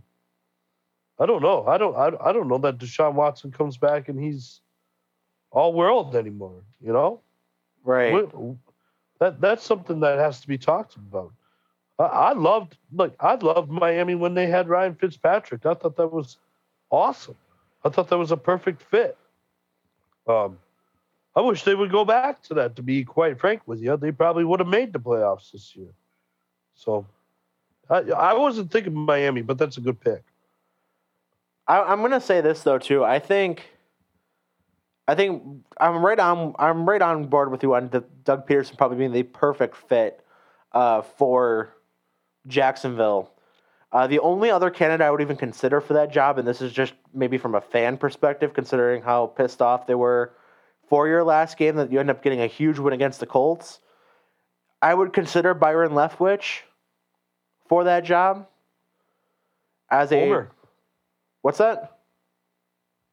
a homer, a homer Right. decision. I would consider that. I would still lean Doug Pederson if you're talking about winning games now.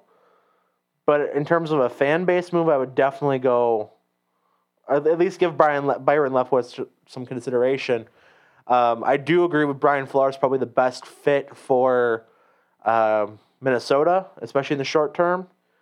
Um, kind of looking at the other jobs, I'm just trying to even think of candidates. I tell you what, like I said, I am staying the hell away from the Giants right now. If I if I have head coaching No doubt. aspirations, I think they maybe pull a Houston route and get a uh, go kind of look at like getting a a retread guy who's never what David Culley is that his name? I know we bashed that hire pretty pretty heavily on these these airwaves, but if I'm the Giants, I almost probably consider that as a and unless you're that committed to bringing guys in. I don't know what their cap situation is, but that's where I would probably lean kind of on a job. Maybe that is a good job for Leslie Frazier. I don't know. Uh, maybe Vic Fangio goes out there, or unless he takes a year off too. But I don't love the Denver job either. The Chicago job's a an interesting one. I don't want to see Nathaniel Hackett go there, but I think he'd be an interesting fit there, especially with the young quarterback to mold. I think I'm so surprised. I'm I'm more surprised that they haven't tried to reach out to Ryan Day at Ohio State. That was kind of been the chatter for for such a long time is that they would try to reach out, see if he would possibly be interested in reuniting with Justin Fields and and, and recreating some magic in Chicago. So maybe that's still coming down the line, but I don't know. I'm I'm just surprised by that. That it seems like it'd be Every year you hear of some college coach doing it. Yeah, I just don't the- like the fit the of John longest Harbaugh time- or Jim Harbaugh. And for the longest time, it was it was uh, Lincoln Riley. But now that he's got the new job in USC, I I would say it's safe to say he's not going into the NFL anytime soon. So No, not making as much money as he makes. Holy shit, hell no. nine ten million dollars a year. And you get to live Hell in no. Hell yeah! LA. He used to go out to the Coliseum and watch the race there. hell yeah, the Clash. Yeah, that's uh, that track's almost done. Did you see that? I did. I saw that. It looks really good. I don't know. I don't know. I don't know how much I like this idea. Ramsey probably makes some great points and, and prove to me that it's a great idea, but the way it looks, the way it's configured, how it's going to work, I don't, I don't know that I'm in love with it right now. Well, at the very least, it's a meaningless race, all things considered. So it's not like they're doing a points race there. True. So I'll, I'll give it the benefit of the doubt there. And it's a way into the LA market where, I mean, besides that, you're racing Sonoma and Fontana. So Yeah. I, I guess it's a way to do it. It's maybe not the way that I would go, but I also don't know what the way I would go would be either. So we'll see how it plays out. That's a couple weeks away. I'm sure we'll talk about that more as it gets closer. But as we kind of look now, uh, we you know we talked quite a bit about the NFL as a whole. Uh, what didn't you say we talk about some Green Bay Packers here? Green Bay Packers uh, end up finishing the regular season at 13 and four. Uh, to no one's surprise, uh, end up resting their guys for at least the second half of the game against Detroit.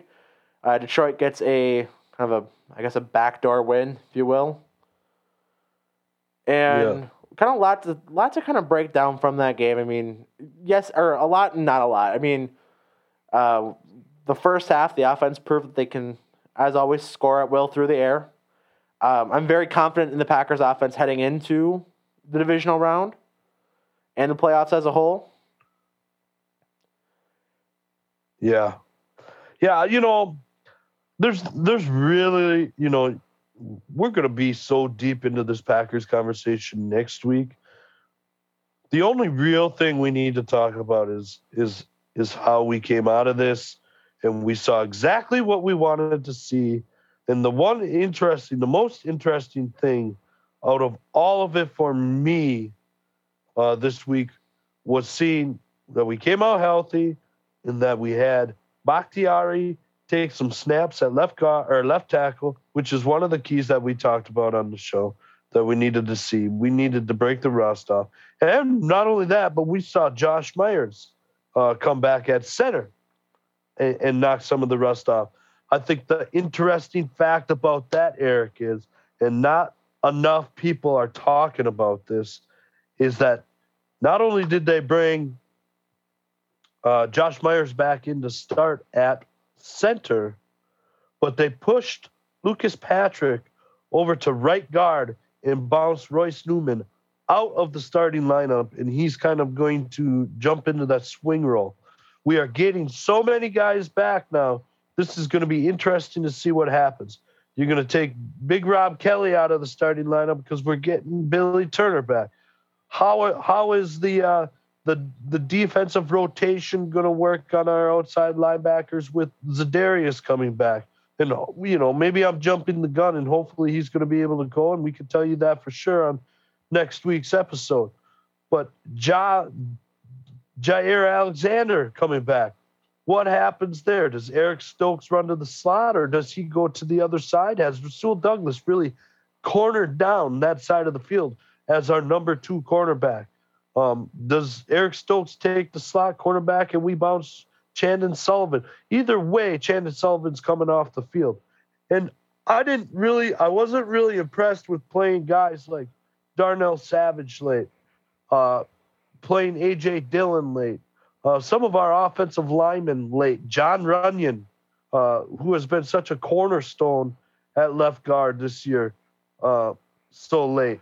I, I'm just I thought there were some risky decisions, and we're lucky that we got out of it um, unscathed for the most part. Uh, what is the what is the injury status on MVS? What what was his, what's his deal? That is a good question that I kind of overlooked. Um, so I will look that up as I speak here and see what we can do. As... Another and, and, and another quick yeah, another quick guy that they're getting back is is and these are two key points. They're getting the return guy Moore back, right? David Moore. Yes. They're going to get him back off. He, he's already been activated. They're getting. Yeah, they're going to get Cobb back off of the list.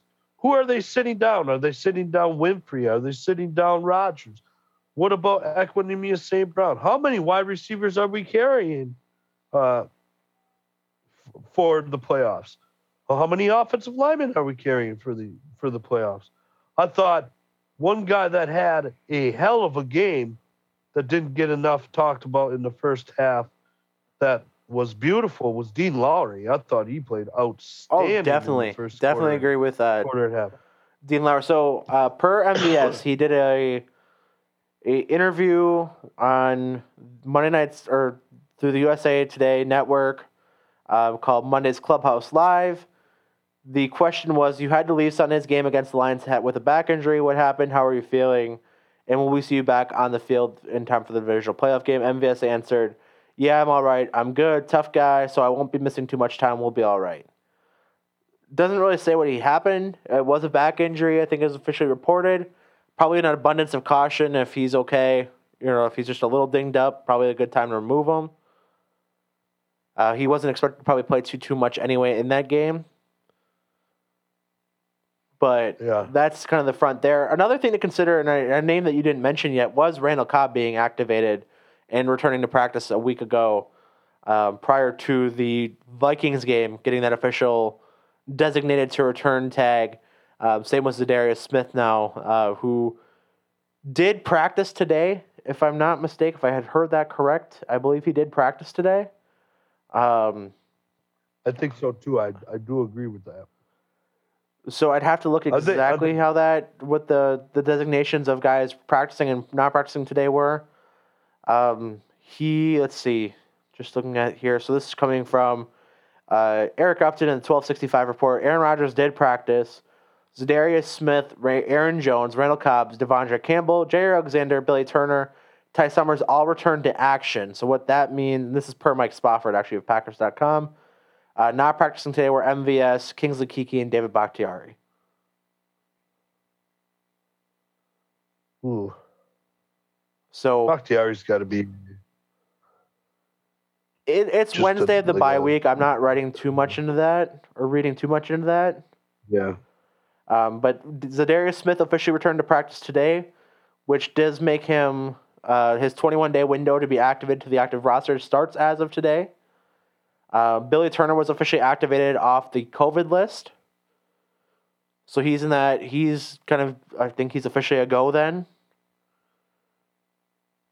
So he'll be Yep. back in time for uh, the divisional game, That's whoever huge. that ends up That's being. huge.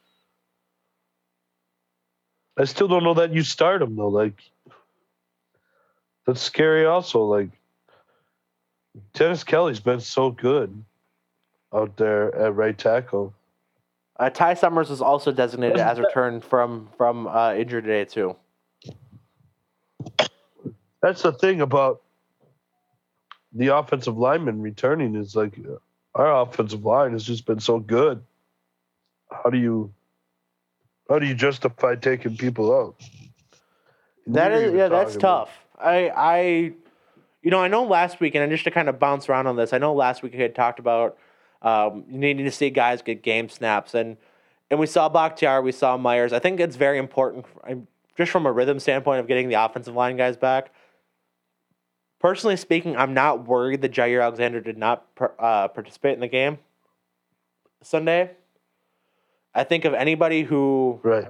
can afford to just kind of jump in, I think it is him of the guys. And I think Za'Darius Smith doesn't really concern me that we didn't see him in the regular season since week one.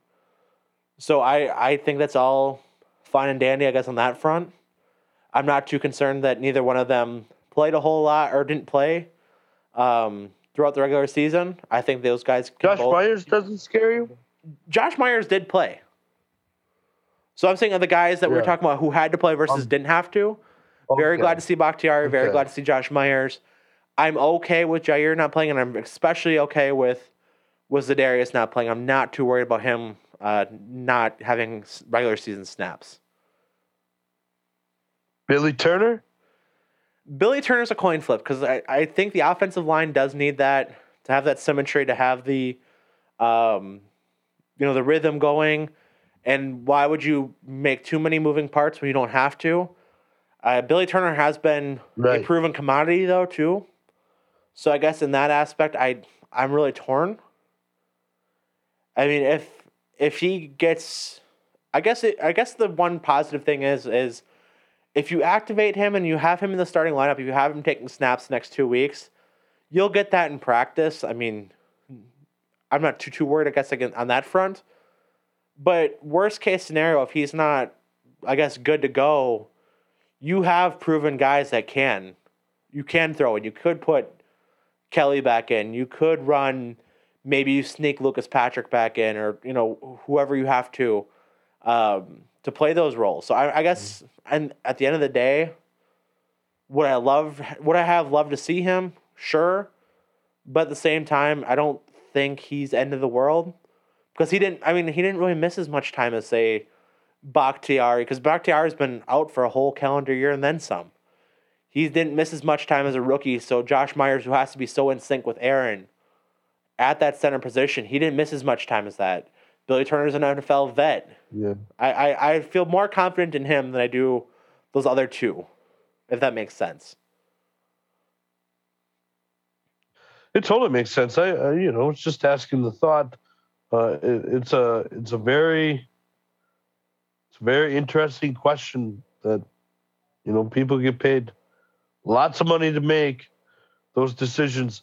I I found it interesting that they came in and they started those guys right away.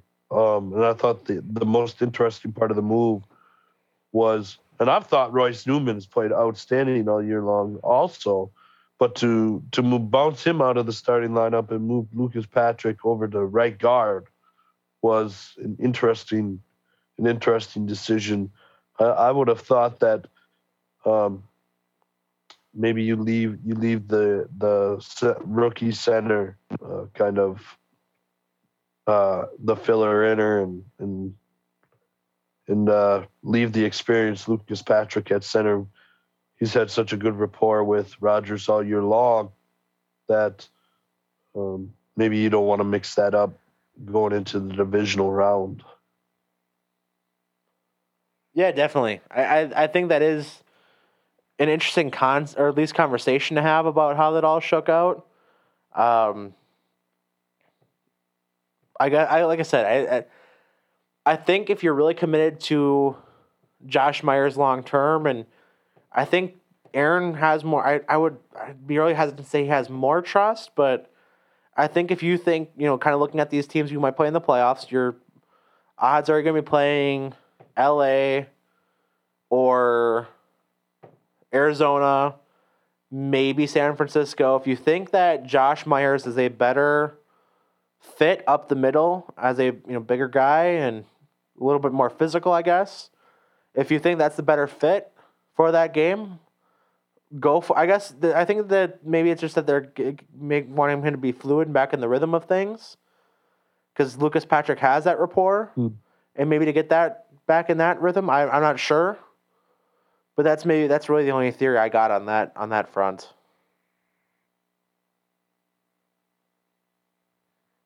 Well, it's interesting. It'll be an interesting decision. They've got two weeks to uh, decipher what's going to happen here. And, um, yeah. Hope, hopefully it works out. Obviously, got to be good run blockers. We're yeah, running definitely. the ball in, in, in January is going to be the name of the game. And the whole reason they drafted AJ Dillon, which is why I was so leery on why we seen him so late in that game uh, Sunday. We're gonna we're gonna rely on him heavily uh, in January. I'm excited. I'm excited to watch this guy grow. Uh, I'm not talking physically. I'm talking mentally and and how he how how good of a running back he's gonna be. He's a workhorse and, he's improving game by game. He's had a terrific season. Yeah, definitely. I you said everything and more. So I guess all that's really left to do is put a bow on on regular season and look ahead to the wild super wild card weekend. And we saw a lot of good things. Packers ended up having or being tied technically, I guess, for the best record in the in the NFL. Um, odds on Super Bowl favorite, odds on MVP favorite in Aaron Rodgers. Good time to be a Packer fan, and really just a good time to be an NFL fan as we head towards uh, Super Wild Card Weekend. Justin, any parting thoughts on the NFL before we put a ball on this episode? Uh, I don't know. I think I think the one thing I'm, I would like to ask you, Eric, is how did you feel about the extra week? Yeah. Um. The, the I think that's probably like going into the off season. That's probably what's going to be the biggest a conversational piece as far as players union and in in the in the ownership, right? Like, what did we get out of that? What did what did the uh, players gain out of that? What did the NFL gain out of that? Was it perfect? I mean, you saw a lot of drama come down to, quite frankly, the last the last minute, all the way up until eleven thirty on Sunday night. Uh, to figure out who's going to the playoffs.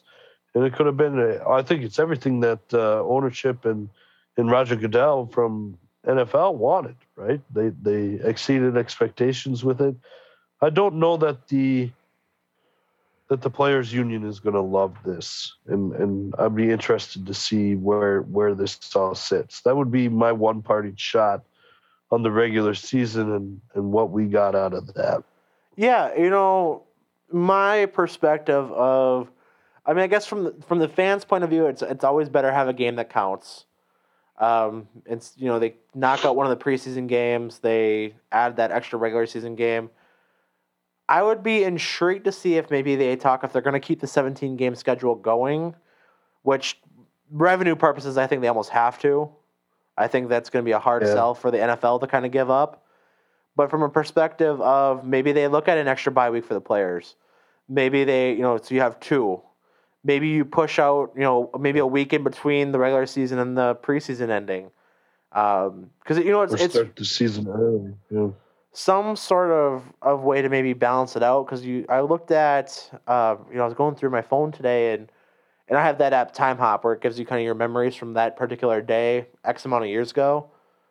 And we're not even technically starting Wild Card Weekend yet. And this weekend, two two short years ago, was division round of the playoffs already. This day, two years ago, was the Packers beating the Seahawks at Lambeau, um, which Rams and I atten- very, fair, very, very infamously attended. Um, so just kind of how that all pushes back. I mean, you you look at that perspective. You look at you know kind of some of these NFL team record or NFL records and and team records of of okay, yeah, but there's an extra game unless you miss time for injury. 'cause that's that's the thing. I mean, some of these guys missed at least a game with you know with some sort of contact tracing or COVID or so for a lot of guys it ends up being a 16 game season anyway.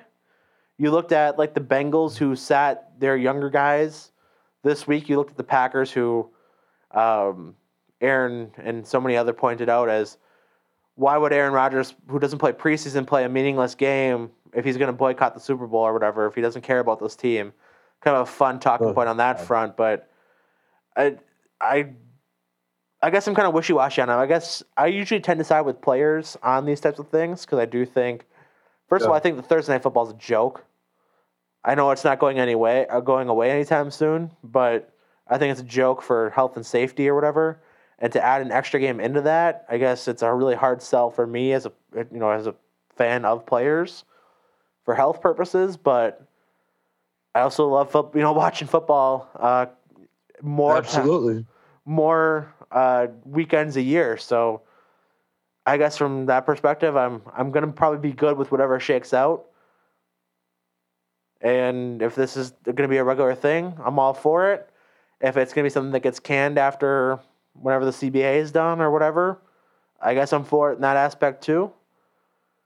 But Yeah, I think it'll be one of the most interesting hot button topics uh, of the off season outside of you know the regular free agency, what the salary cap's going to be, um, who moves where, and and and, and all that jam. You know, maybe do do they with the with the added week, what kind of changes do they make to to the regular season? Do they trade? Do they do they move the trade deadline later in the season? Do they add more guys to a roster? What can they do to help alleviate uh, some of the strain on these teams as the season gets deeper um, into the year? So well, I tell you, I think it's going to be one of the most interesting topics. I tell you one thing, I am a big fan of continuing long term is is having this unlimited IR returning players.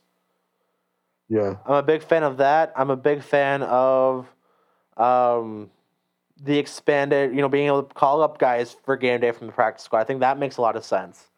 I know that's been kind of one of those quote unquote COVID rules, but I, I like that rule a lot. I think that needs to stay. hmm I wouldn't disagree with you. I, I wouldn't. You know, the more jobs we can give guys, the better, right? Yeah, absolutely. I mean, big fan of that move. Big fan of looking at um, possibly adding a couple extra spots to game day roster, so you don't have to have only fifty three guys. I think you're, you know, a lot of a lot of critics would say that maybe it diminishes the the element of what it means to be on an NFL roster. I don't. I think that's a load of crap. But A load of crap. I think maybe if you add five roster spots to get to 58 or some, you know, odd number or something, you know, because it's never going to be an even, you know, 60 or 55 or something like that. But maybe to add something, you know, add five extra spots to the regular season roster, add that you know continue this where you can have unlimited guys designated to return from from the IR and can pull them off for three weeks. So that that's been a big thing too, um, in keeping players healthy and and kind of do, for their own good, keeping them out for three weeks at a crack. And if they go back to it, then they're done. I think that's an excellent move. There's so much. There's so much to like about it, but there's so much to to improve upon what they've already got. So it's exciting. I think it's good. Like, like we just spent what ten minutes on it, and you know, and, and we've covered on a number of topics on what this 17th game means and what it could do for so many people down the road, and and where this goes. You know, do they hell? Do they even add an extra round to the to the draft? Yeah, You that know, too. that's something. You know, there's there's a whole bunch of stuff um, that this extra game could add on. Um, so it'll be. I think it's going to be the hottest topic over outside of the regular topics. Um, obviously, free agency trades, coaching hires, all that, all that other stuff. Um, but when it comes to to the business side of the NFL, I think this is going to be the hot, hottest hot button topic um, coming out of the year. Now, are we wrapping this show up, Eric? Are we are we done for the day? I was good. Did you have anything else? Yes, I have one thing. I have the stat of the day. Okay, one stat that I I know you're not going to get this right. All right, let's hear it. Are you ready? This is trivia question of the day. All right, let's go. How long? How long has Tony Bennett been the head coach at the University of Virginia? Tony Bennett, the head coach at the University of Virginia, he has been there 13 years. Huh? 13 years. You son of a bitch! You looked it up. I didn't. I promise you I didn't. You look. You nailed it. You were watching the game. I do have it on, but I didn't see that. That was that was a straight. Yeah, you did. You lying sack of shit. I, I swear to God on spring training baseball that I did not When see I- that or I did not look it When up. I seen 13 years, I about almost jumped out of my chair. Like, are you kidding me? It's been that long already. Like that's that's amazing to me. Has not felt that long. Has it felt that long to you? Um, so Chris, put, let me put this half in, your life, Eric. Let me put this That's in over perspective. half your life. That has been. That is that is accurate. Let me put this in perspective though for just a second. So here's and I like I said, I promise you I did not see this on the broadcast. I didn't look I wasn't watching that closely of this because you know I you know I'm back here in studio controlling all the buttons and making this thing operate. I figured so I saw Tony Bennett return to Green Bay. That was my senior high school. That's eight years ago now. That I saw him uh, come bring Virginia into the Resch Center and lose to the Green Bay Phoenix. That was a season they are a number one seed. I figured, okay, you know that's that's eight years ago. Uh, obviously, you need some time to build that up into a number one seed program, and especially in college basketball. And at the time, how college basketball was, that didn't exactly happen overnight. I, I don't know why I picked 13, to be honest with you. I just kind of, I figured five years, maybe more than four. I was kind of between 12 and 13, but that's just kind of how I got to that decision. So, yeah, start of the day, trivia years. question my ass. Nice job, Eric. Thank you. I'll give you the, the the thumbs up, props up. You won the doll trivia question of the day. All right. So with that, we put a bow on the I think episode. that's a, I think that's a I think that's a segment we should keep. I if should come up with a do with a trivia question. yeah, if you're willing to do that, by all means, by all All right. means.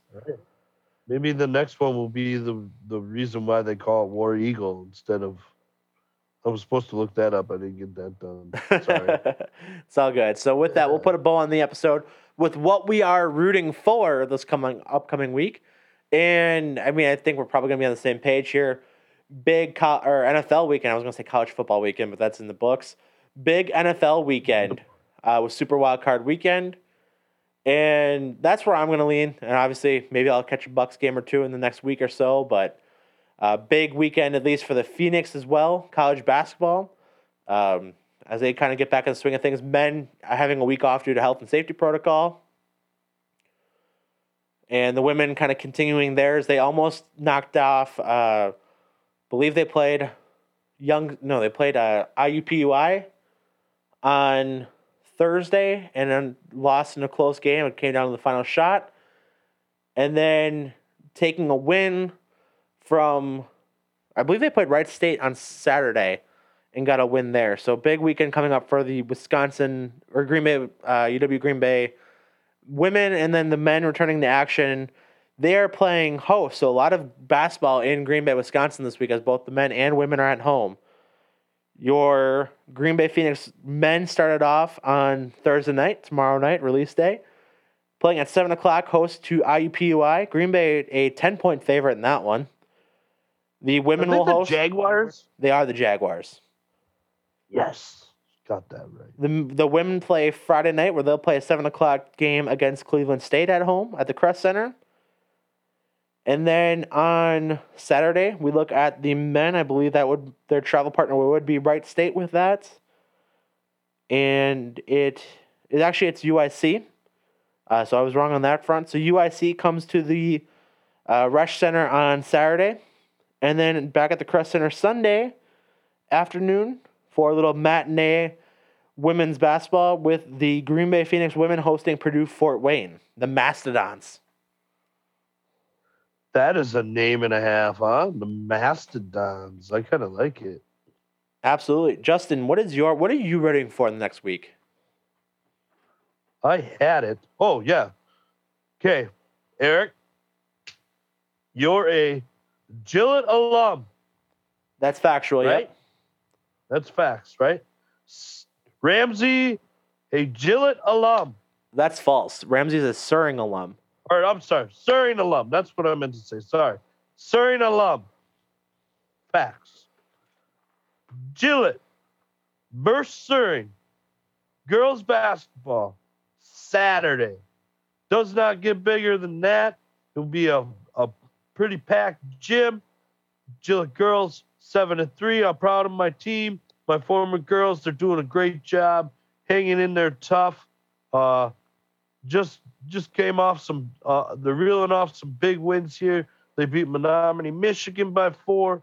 They've beaten Crivitz. They've beaten uh, Niagara up in Niagara, and and they're doing a great job. They play Oneida tomorrow night, but the big one Saturday against Surrey at home in Gillett. If you can't get there, watch it on NFHS. Go Tigers. All right, good stuff. We're gonna wrap the episode off on that high note. Go Tigers as well. I know Ramsey would probably say go Eagles, but he's not here, so he won't. So we're gonna wrap it up with a go Tigers, go Phoenix, and let's be real here, go football as well for Sunday and Saturday and Monday. This is Root for Wisconsin Show. Episode 57 is in the books. We are out. See you. Salute.